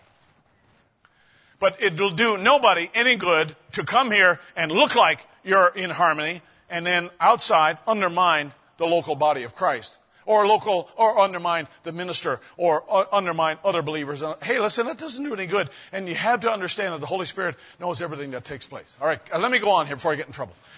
Well, what I need you to watch now because I'm, fo- I'm, I'm honing in here. When the great pillar of fire that followed the children of Israel through the wilderness, it appeared to Paul. Same God, pillar of fire. And it came down in the day of Pentecost. It broke up tongues of fire set upon each one of them. Are we still in unity with God? One pillar of fire, but now breaks up into many members who are in the upper room. Are we still in harmony with God? Are we still unified with God? If you've got a little portion and Jesus had a big portion, are we still unified with Christ? Sure we are. That's God's, God's version of unity, right? He said it was God in this pillar of fire, the Logos, separating himself among his people, showing that Christ and the bride, God and his church, God and his church, not God in the denominational church, but God and his church are becoming one. It's just the most beautiful thing you've ever seen. He said, brother, not in different organizations. We'll never stand. Uh, we're not, we're not supposed to be doing that. We're not meant to be doing that. Read on. And why did the Indians lose this country to the white people? If you've ever, if you've ever studied or read some of the true history of uh, Native Americans in this country, and how that they had lots of manpower and lots of resources and lots of tricks up their sleeve to defeat many a white man who came across the plains. But they couldn't do it because they were so at one another's throat and had tribal wars and range wars and uh, territorial wars and hunting wars and all the other things that went on. And, and, they, they wound up losing because they could not uni- unify themselves against the common enemy. And the reason why they lost is because they were divided among themselves. And I want to say this to you. I want to say this to, uh, you know, to, to you because you're here. That we stand strong when we stand together. And divided we will never stand. And he says, How are you going to lose this great race? It's because we're divided, but we got to stay together. We're all believers in God. And it'll be a paradox if God ever gets us together, but He will. Just trust Him. He knows how to send the persecution that will run us together. 1964. He knows, God knows, how to send persecution that will run us together. Persecution driving you together is different than a pep talk at your work or going to university the first day you go to university and they give you a pep talk about how we're all together and we should be tolerant to one another and accept everybody's crazy lifestyle.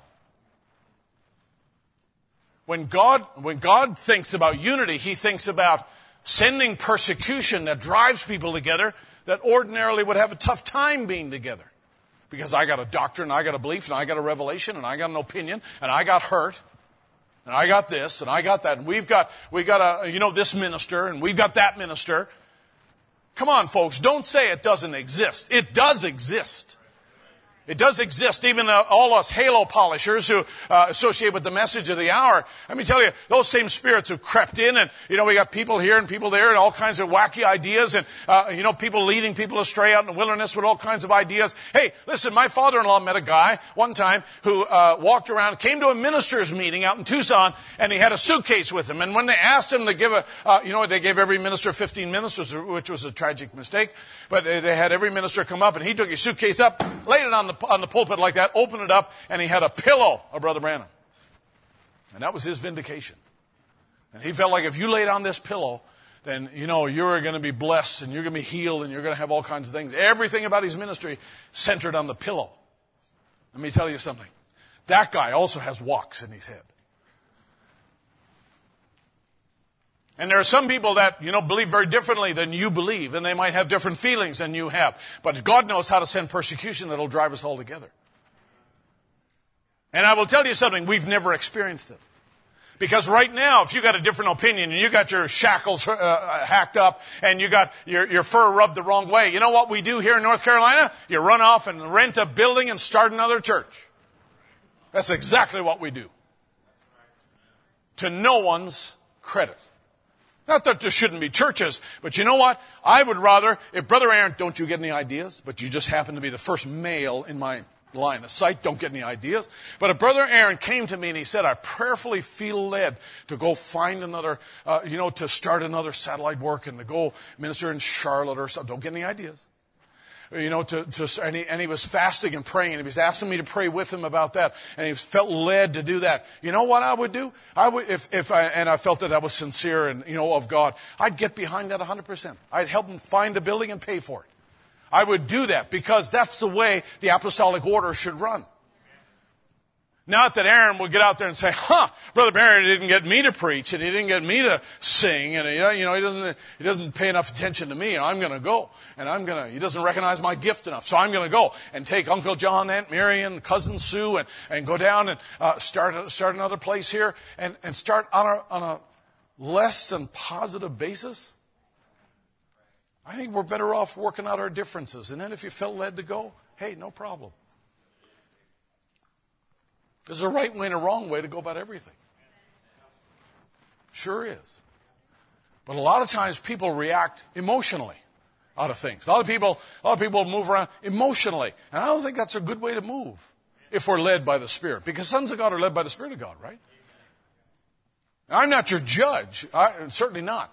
But I will tell you this, there is a right way and a wrong way to stay in the channel with God and have God bless what you're doing. There's a right way to do that. And I think we as, God gave us a brain for more than just holding your hand up. I, I, believe that God gave us the ability to be able to look in the scripture and see how the pattern was, see what God blessed and see what God honors and, and you know, to walk in that kind of footstep, walk in that kind of direction, be inspired by the Holy Spirit and watch what God does. He'll bless that. Because if it's not meant to be, God's got persecution in his back pocket enough to drive us all back together where we belong in the first place. Don't get me wrong now. Don't get me wrong. It's not that I don't believe that there should be churches. I believe that there should be, uh, you know, hey, listen, better to have churches than bars, right? Absolutely. But I will tell you what, there's a right way and a wrong way to go about it. And I tell you what, I, I honor a young man that, you know, feels led to take a church like Stephen, uh, you know, working up in Virginia there. And other ones, you know, that have gone out and felt led to do something. I, I think it's a wonderful thing. Absolutely wonderful thing. Because God will use folks that have a right motive and a right objective to do things. Are we all right? All right, now let me, let me keep moving on here. Just give me a few minutes. Take your Bible, go to Revelation chapter 9.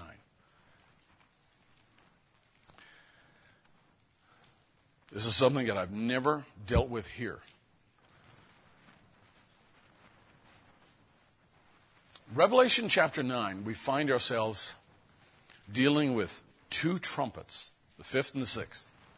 Trumpets and vials are related together. Vials are bowls of God's judgment, all promised to be poured out in the last day. Did you hear what I just said?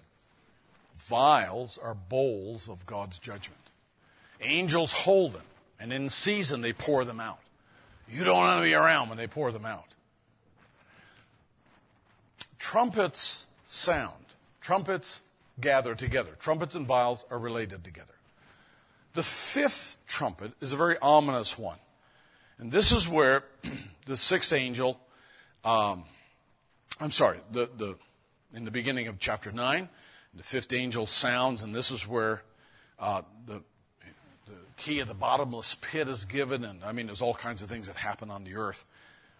And if you look at verse 6 just for a moment here, it says that in those days, when this vial is poured out, when this trumpet sounds, men shall seek death.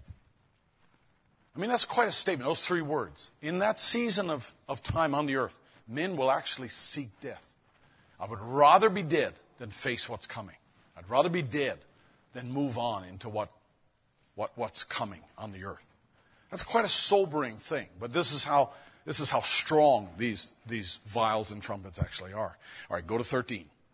The sixth angel sounded, and I heard a voice from the four horns of the golden altar, which is before God, saying to the sixth angel which had the trumpet, Loose the four angels which are bound in the great river Euphrates. And the four angels were loosed, which were prepared for an hour and a day and a month and a year for to slay the third part of men.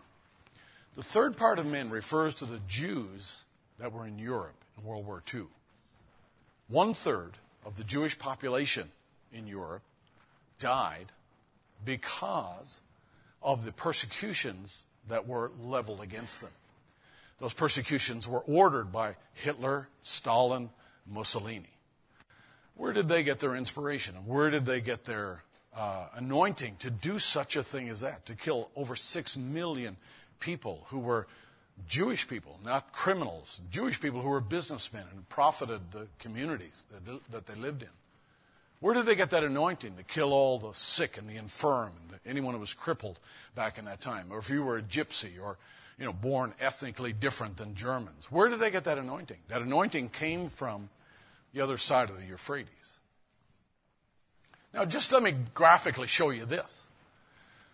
In Genesis chapter 2, the Bible is real clear. Now, this is ancient Hebrew. This is old Hebrew.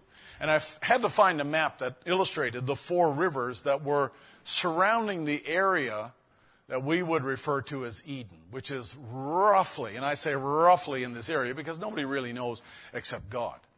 But in Genesis chapter 4, the four rivers are listed Pison, Hiddekel, and Hiddekel is today the Tigris River, and Gihon and the Euphrates River.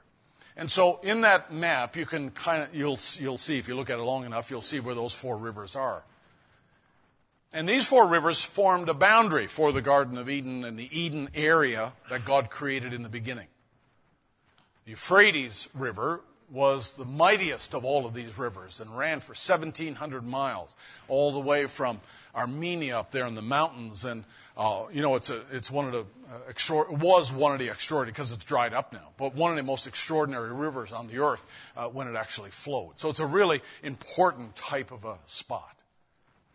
Now, as we look in the, in the book of Revelation here, we find that there were four angels who were loose, which were prepared. That word prepared uh, is, is really quite an interesting word.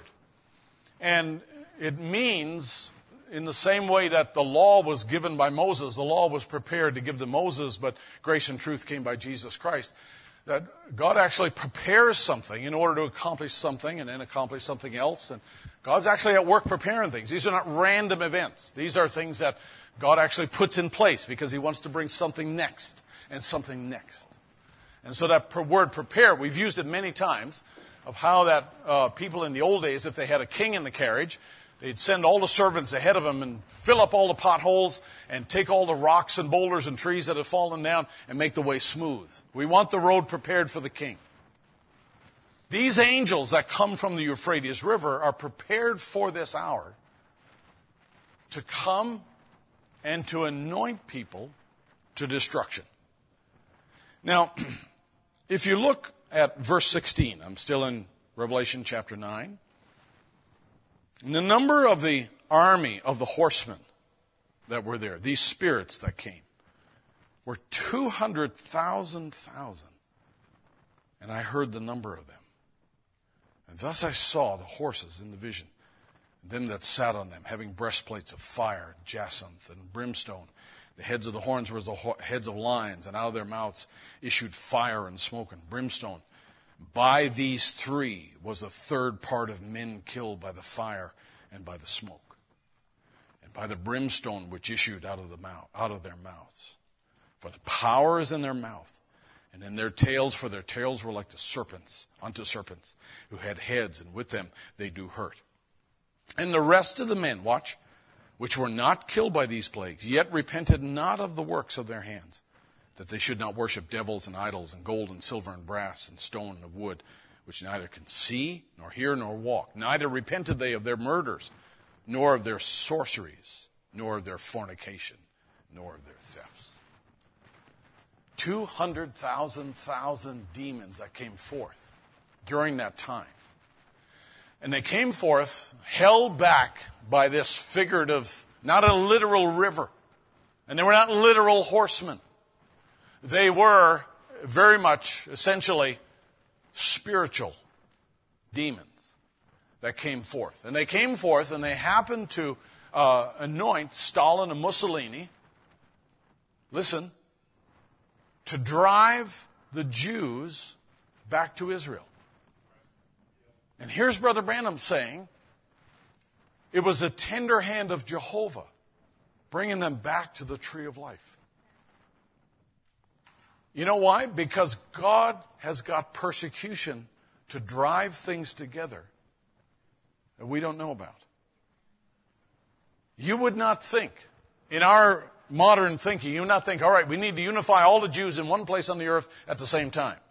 You would not think of allowing 200,000 demons to come loose and have one third of those Jewish people die in the ovens with the fire and the smoke. You wouldn't think that that would be God's way of obtaining unity, but it was. Because His ways are not our ways. I'm going to suggest to you don't hang on to your petty little differences because God's got ways of making you look differently at one another. And those Jewish people that didn't always get along, they wound up back in Israel fighting for the land. They had one thing in common, which was the land. And to a Jew now, the Bible is the land, right? The land is everything to a Jew, just like the Word is everything to us, right? God is not afraid to take apart your world. God is not afraid to take apart your family. God is not afraid to take, uh, take apart your whole life and, and allow it to, uh, you know, be flipped upside down in order to bring you back to Christ. God's not afraid to do that. God's not afraid to allow a church to fall apart, to bring it back together stronger and in harmony with Christ, even more than what it was. God's not afraid to do that because he, he knows how to send the kind of persecution to drive people together. He can drive families together. He can drive individuals together. He can drive churches together and nations together. And this is what these demons were that came forth out of the river Euphrates. And they were loosed after 1900 years. The same spirits were manifest back in the days of the Colosseum in Rome when they, you know, they painted the Christians with tar and lit them on fire and used them as torches and all the other persecutions that were enacted against the Christians over the years. But then for all those years they sat bound, bound by God until World War II when these spirits became loosed. Have the troubles that we have in the earth. Watch what Brother Branham said. Like I say, when we think about unity and think about how God's, God's going to accomplish unity, it isn't exactly how we normally think about things. All I want to do is leave you with this. Stay with me. Revelation 9.13, and Brother Branham's quoting this in the message, The Feast of the Trumpets. And it's a really critical message, really important one. If you've never read it, I read the covers off mine. And it, it ties together with what we're talking about here lately. And there were 200,000 horsemen that had been bound in the river Euphrates, turned loose under that sixth trumpet. Now he said there's not 200,000 horsemen in the world, but there was 200,000 thousand. He doesn't always say it correctly there, but 200,000 thousand horsemen. They wasn't natural horses. They breathed fire, breastplates of jasper, and the end of their tail was like a serpent's head on it, stinging. It was spiritual horses, spiritual devils, been bound in the Euphrates all these years. Supernatural devils. What was it? He said it was the old Roman Empire being revived, the persecution of the Jews. So that's why these spirits were loosed then, was to drive Israel into unity in their own land, in the Palestine. Here's, the, here's Brother Branham's teaching. The old Roman Empire being revived, the persecution of the Jews. They've been bound for nearly 2,000 years. The river Euphrates can cross to the promise. The Jews got to beware in order to obtain the promise. Got to be in his land, right? Got to be in Israel. And they could not obtain the promise as long as they were outside of it. So God drives them back to the promised land. Are you with me? This is how he does it. He doesn't just say, hey, folks, everybody back. Because I got news for you. He actually did that. God actually did that. He sent uh, spokesmen and rabbis and different people through Europe in the, in the days prior to World War II and, and had them in synagogues tell the Jewish people, God's, God, there's something on the horizon, God's going to do something, you need to go back to Israel. Well, nobody listened to them because they had so much wealth and they were professors in universities and they had big businesses and they had enterprises that were very profitable. And so no one left. So all God did was he turned up the volume. And he allowed these spirits, and here we can document all of that. And, and all of a sudden, these, these horsemen, supernatural devils come out. And he said, What was it? He said, the, the persecution of the Jews. God was using that phenomena, that supernatural demonic phenomena, to drive the Jews back into Israel again. And they had been bound by the river Euphrates, and they can't cross to the promise. Israel could not come to the promise because they were not in the right place. God had to get them back. A religious sect that was trying to get to the other side, bound there, 200,000 thousand devils of persecution. So here are these demons that are loose, let's say the, uh, the, the blue is the river Euphrates here, and these uh, demons on the bottom are loose to go across and to be loosed against the Jews in that last day. Again now, Watch what he says. Bound for nearly 2,000 years. Paragraph 161. Notice what happens now. They were turned loose on the Jews, the persecution of the Jews. Supernatural devils, nearly 2,000 years loose by Stalin, Hitler upon the Jews. Stop for a minute. I remember being in Poland and talking to the old men who were there, who were in service. These old guys. And I asked them, I said, you know, we're living really close to Treblinka, Treblinka. We're living close to Auschwitz, and we're living close to these death camps that were there in, uh, in eastern Poland. And the reason the Germans put them in Poland because they hated Poland, and Poland was kind of an off-scour country, and they didn't want to have many of these camps in Germany. They moved them to the uh, what they would call the projects. They looked at Poland like the projects, and they moved these death camps out to there. And I said to the older guys, I, I sat down and interviewed them, and I wanted to hear their stories. And I said, I said, didn't you know? Didn't you know that that was going on where they had the furnaces and they were destroying all those Jews there? He said, let me tell you, Brother Barry, one old guy said, he said, we get up in the morning as young fellows. He said, I was not, not even a teenager. He said, I get up in the morning and mom would send me out to the uh, uh, garden plot. And he said, I'd be out there standing there with my hoe. And every morning, he said, the potato plants would be covered with a thick white ash. And he said, I'd take my foot and I'd just kick the ash off the potato plants and go down the row and kick the ashes off the plants. And he said, I was afraid to say what that was. And later on, we came to understand what that was. But it was there every single morning when we got up. And it was the ashes that came from the chimneys in those concentration camps that had settled all over the countryside. And I said, Didn't you say anything? Didn't you didn't anybody raise an objection? He said, everyone who did became ashes on our plants. Everyone who objected was consumed by those demons that burned everyone alive. And all those ashes, they said they would have been the, the, the remains of the objectors. He said, we learn to live in silence. We learn to live in fear. We learn to live in a way of not raising our voices at all about what was going on. We never asked questions. We never investigated. We never went there. But he said every one of us knew, but we never said the words. And he said that's what took place. He said on a daily basis in our, in our uh, growing up years. He said we were all marked by that. And here's what Brother Branham said. He said nearly 2,000 years, now they're loosed by Stalin and Hitler against the Jews. Well, you say that isn't Roman. He said it's the same spirit that did it back then, same things they did to the Christian in the old pagan Rome days. Watch the natural Israel Watch the spiritual church now. Turn loose on the Jews. Now, where's it turned? Under that sixth trumpet, he said, Pentecostals reject the Bible. Not only Pentecostals, but all the rest. And the same seal as it was open showed Jesus on the outside of the church trying to get in. Glory. Hallelujah. He says the Holy Spirit's been bound by these denominational rivers for almost 2,000 years but is loosed in the evening time by the evening time message. And the Holy Spirit back in the church again. Christ Himself revealed in human flesh in the evening time. I have documents here that are printed out, pages of documents printed out here, where scholars believe that that army of 200,000 thousand, uh, horsemen there are Chinese. The great Chinese army of our time. And the theologians have it all figured out that that's, that's exactly who that is. Aren't you glad we've had a prophet that came in the last day that helped us understand? Because the, the book of Revelation is a book of symbols, isn't it? and it took a prophet to write it, and it took a prophet to interpret it. And now here we are living in a time when, uh, you know, we see this stuff is not coming, folks. This stuff is not going to happen. This stuff is happening, and these these demons are loosed in the world because they were never told to go back across the other side of the river Euphrates. They were never told to go back and wait in their place. They're still what what it was that came against the Jews is still out in our world today. Why do you think we have all the uh, terms about Nazification and denazification now uh, being spoken even about Ukraine? I don't know if you've read the stories or heard the news there, but you know, all, all, of a sudden you hear the phrase Nazis again, you know, and all of that. You know what that is, folks? That's an inspiration that's coming from somewhere.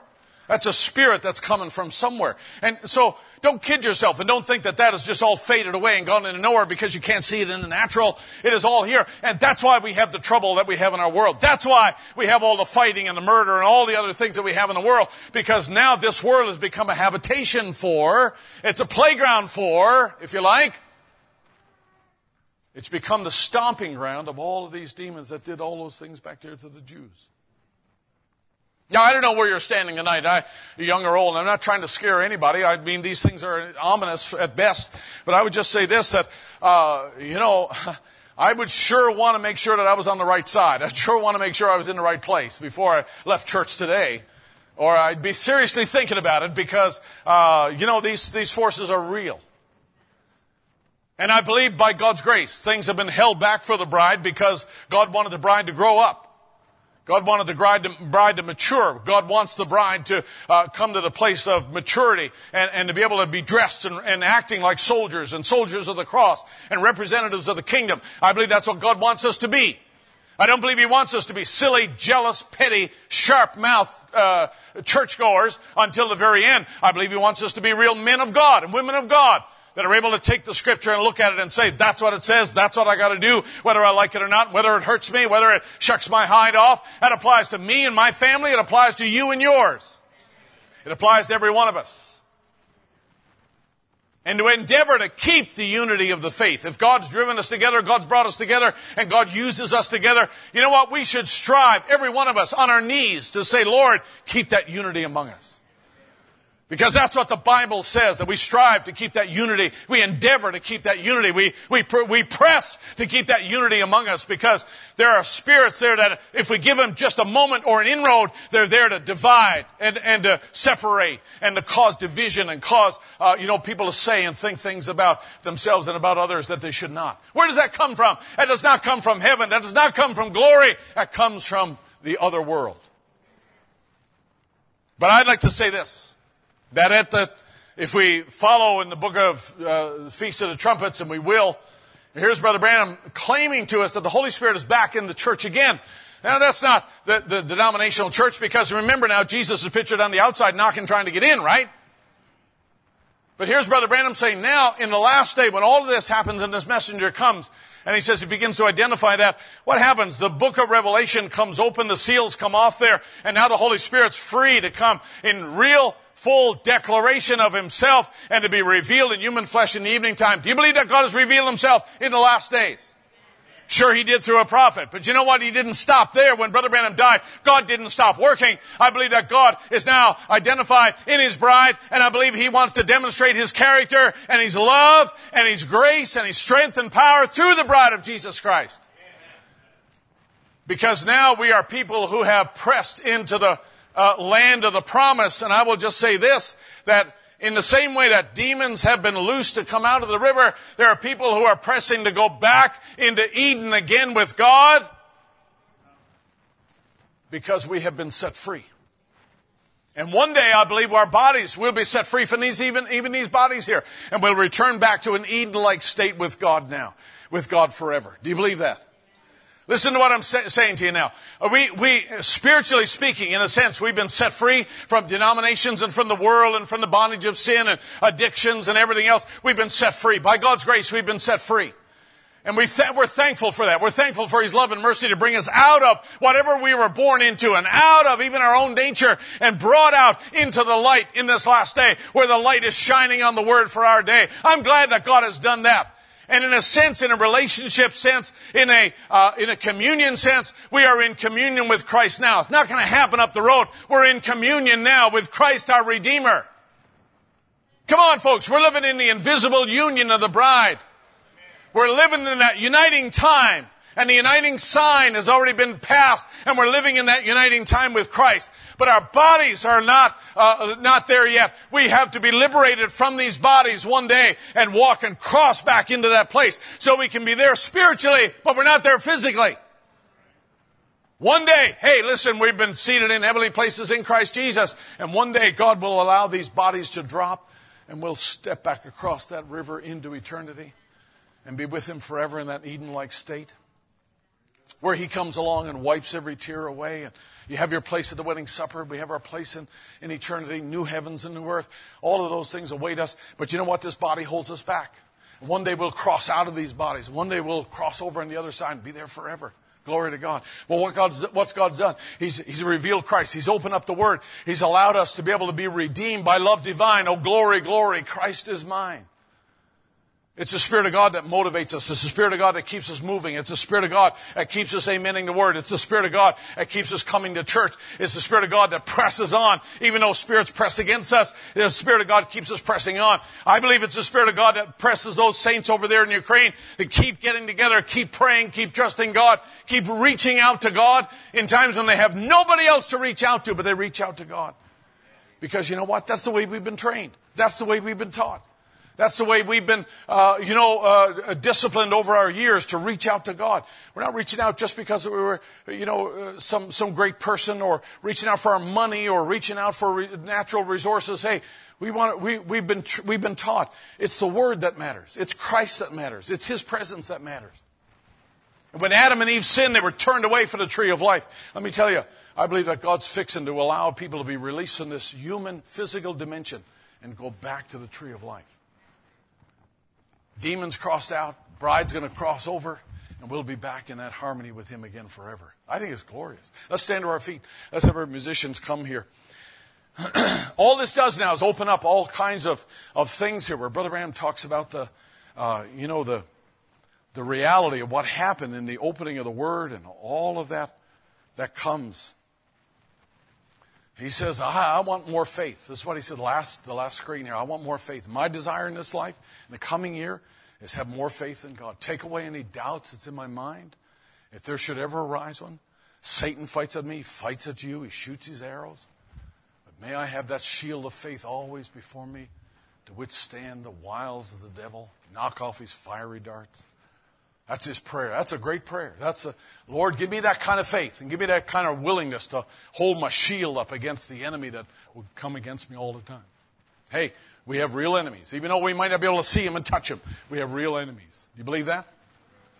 This world is, and every now and then it manifests itself like it does in the world we're living in today. I don't expect the world to ever go back to being a rosy place and everything all normal like it was. I, I, I, I just, all of these things are spoken of, and I think we're moving in that direction. I want to be with him. I want to have, like he says there, I want to have more faith in God. How many of you would like to have more faith in God? I'm going to put my armor on. Let's sing it this morning. What key are you in there? I'm going to put my armor on.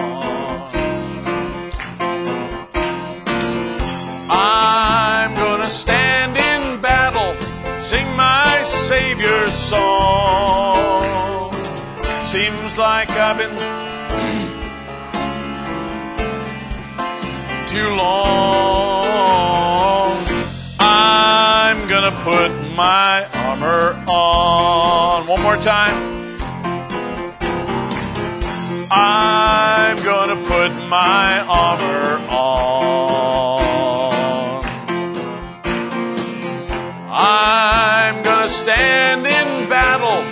sing my Savior's song.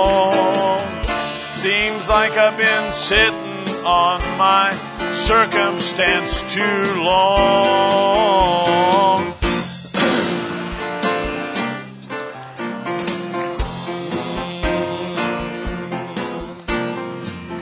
I love this family of God, so closely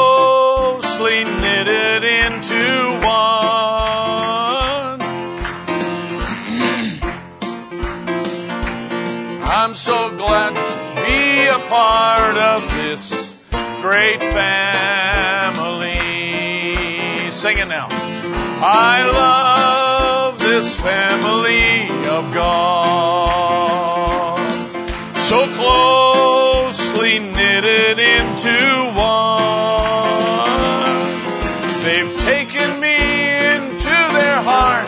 I'm so glad to be a part of this great fam. Almost got it. Let's sing it now again. Oh, I love this family of God. Jaron, so closely knitted into one.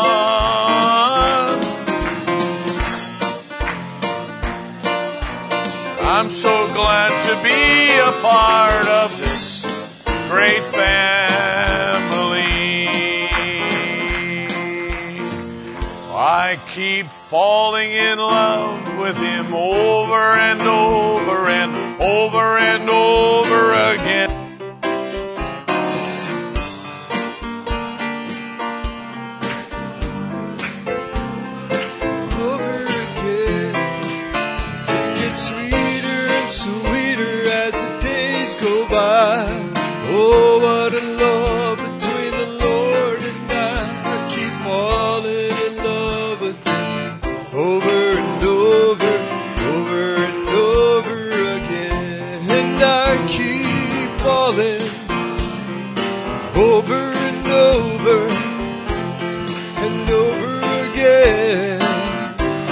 Falling in love him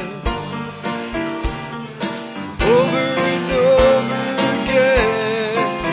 It gets sweeter and sweeter as the days go by. Oh, what love between the Lord and I. Keep falling in love him over and over, over and over again. And I keep falling in love over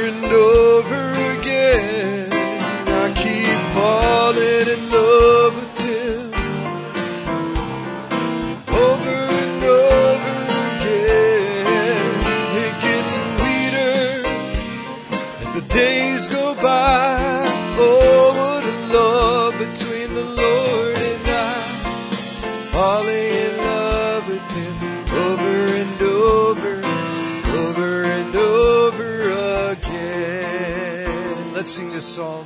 You're awesome in this place. You are awesome in this place, mighty God. You are awesome in this place, Abba Father. You are worthy of all praise. Lives we raise.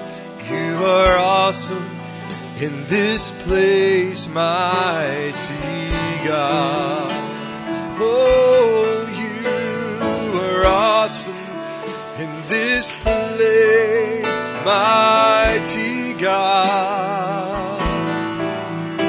You are awesome in this place, Abba Father.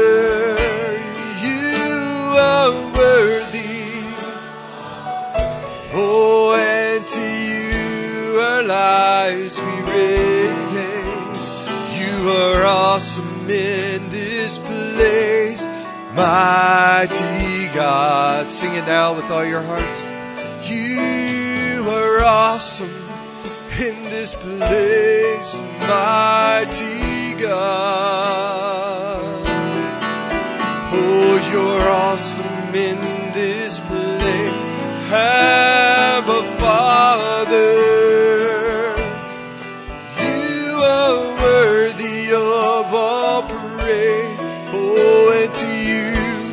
Our lives we raise.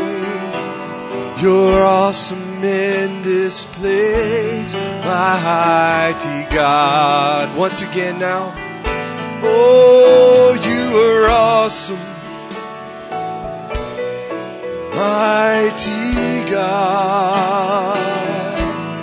Oh, you're awesome in this place. Abba Father, you are worthy of all praise. To you our lives we raise. You're awesome in this place, mighty God. You are awesome in this place, mighty God. You are awesome in this place. Abba Father, you are worthy. And to you our lives we raise. You are awesome in this place. Mighty God, Jehovah Jireh. Jehovah Jireh, my provider.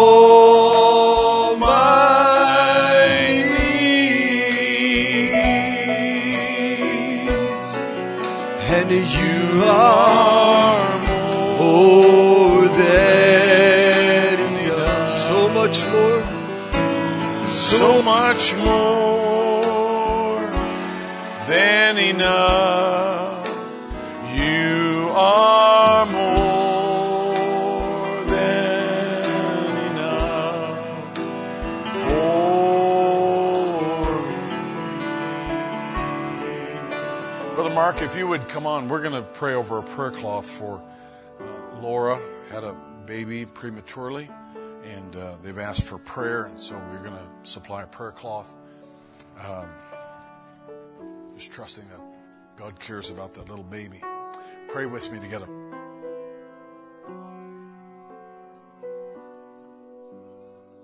Turn to you, Lord, in all matters of life, in all seasons, we can come to you, Lord. And how the enemy would like to strike every one of us, Lord, and even the little ones, the newborns.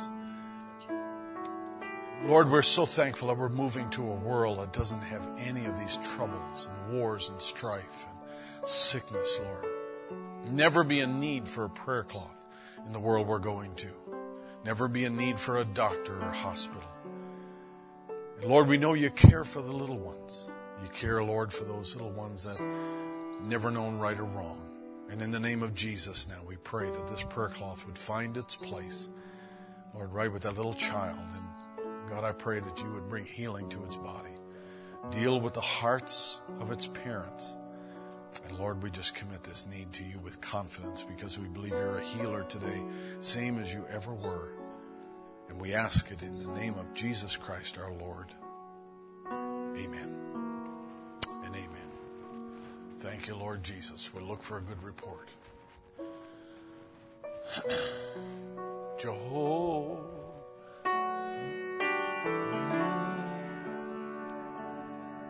Nina. So much more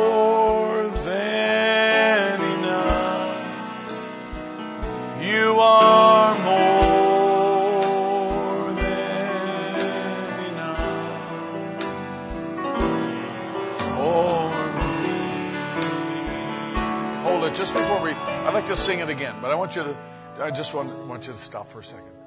You know, I, I sometimes I get carried away. When you think about all these things that Brother Branham uncovered for us and helped us to understand all this supernatural activity that's going on. I'll tell you what, I just want to say this morning, I'm glad that greater is He that's in me than He that's in this world. And we, if we really believe this, that you're more than enough for me, and no matter how far we have to go in this life, there's more with us than there is with them. And if we've got Him, we've got all the defenses we need. So let's just make this as we close this morning. Let's just sing this now. Make it your personal prayer to Him. You're my provider, and you're my healer, and you're my ever present help. Let's sing it this morning. Jehovah Jireh, my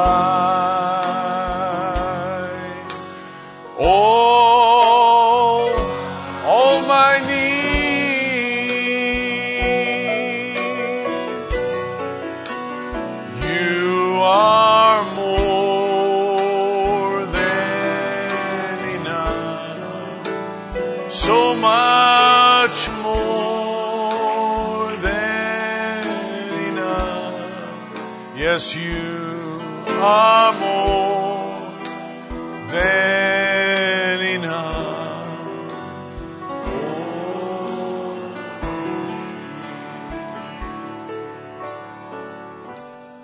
We are so thankful, Lord, that you're Jehovah Shammah today, the God who's present, God who walks with us. Many times, Lord, we feel like Moses said, Lord, we can't go any further unless you show yourself among us. We want to see you. We want to know your presence, Lord. Lord, we're moving into narrow places. We're moving into darker times. We're moving into seasons, Lord, that require more than just our knowledge. They require the leadership of the Holy Spirit in a very real way. Lord, I pray you deal with every young heart that's here today, Lord, and may they realize that no amount of strength and brains is going to make it. But Lord, may we just be inspired. May we be moved, Lord, to come into your arms and rest under your wing. I pray, oh God, that you administer, Lord, to each one in this assembly, Lord. May you be able to move among us and bring real unity, Lord. Bring a real harmony of heart. I know every pastor would want that for his own assembly, Lord. God, I thank you for these brave and strong believers, Lord, in these countries that are going through difficult times and in Ukraine. And Lord, I ask that you be with them. And Lord, you promise you'd never see the righteous forsaken, nor your seed begging bread. And I ask, oh God, that Lord, you would help us to do our part, but Lord, may, may you just be very real to them, Lord, I, each new day. I commit them to you. Ask, oh God, now that you'd bless our fellowship. We are, Lord, so happy for Luke and Haley, and we just commit them to you and ask your blessing upon them. And Lord, may you bless our time together, our fellowship this afternoon. We thank you, Lord, for your love and your mercy to us. And we ask all of these things in the name of Jesus and for your glory. Bring healing to the sick, healing to those that need it, Lord. Think of Sister Laura today, Lord. And we commit her to you and ask, oh God, that you just be at her side. The very best thing we can do, Lord, is bring her to the throne of grace and mercy and lay her right there. We commit that need to you in the name of Jesus. Amen. And amen. God bless you this morning. We're going to let you sl- slip out and slip over to the fellowship hall and we'll meet over there. Sing it as you go this morning. Be glorified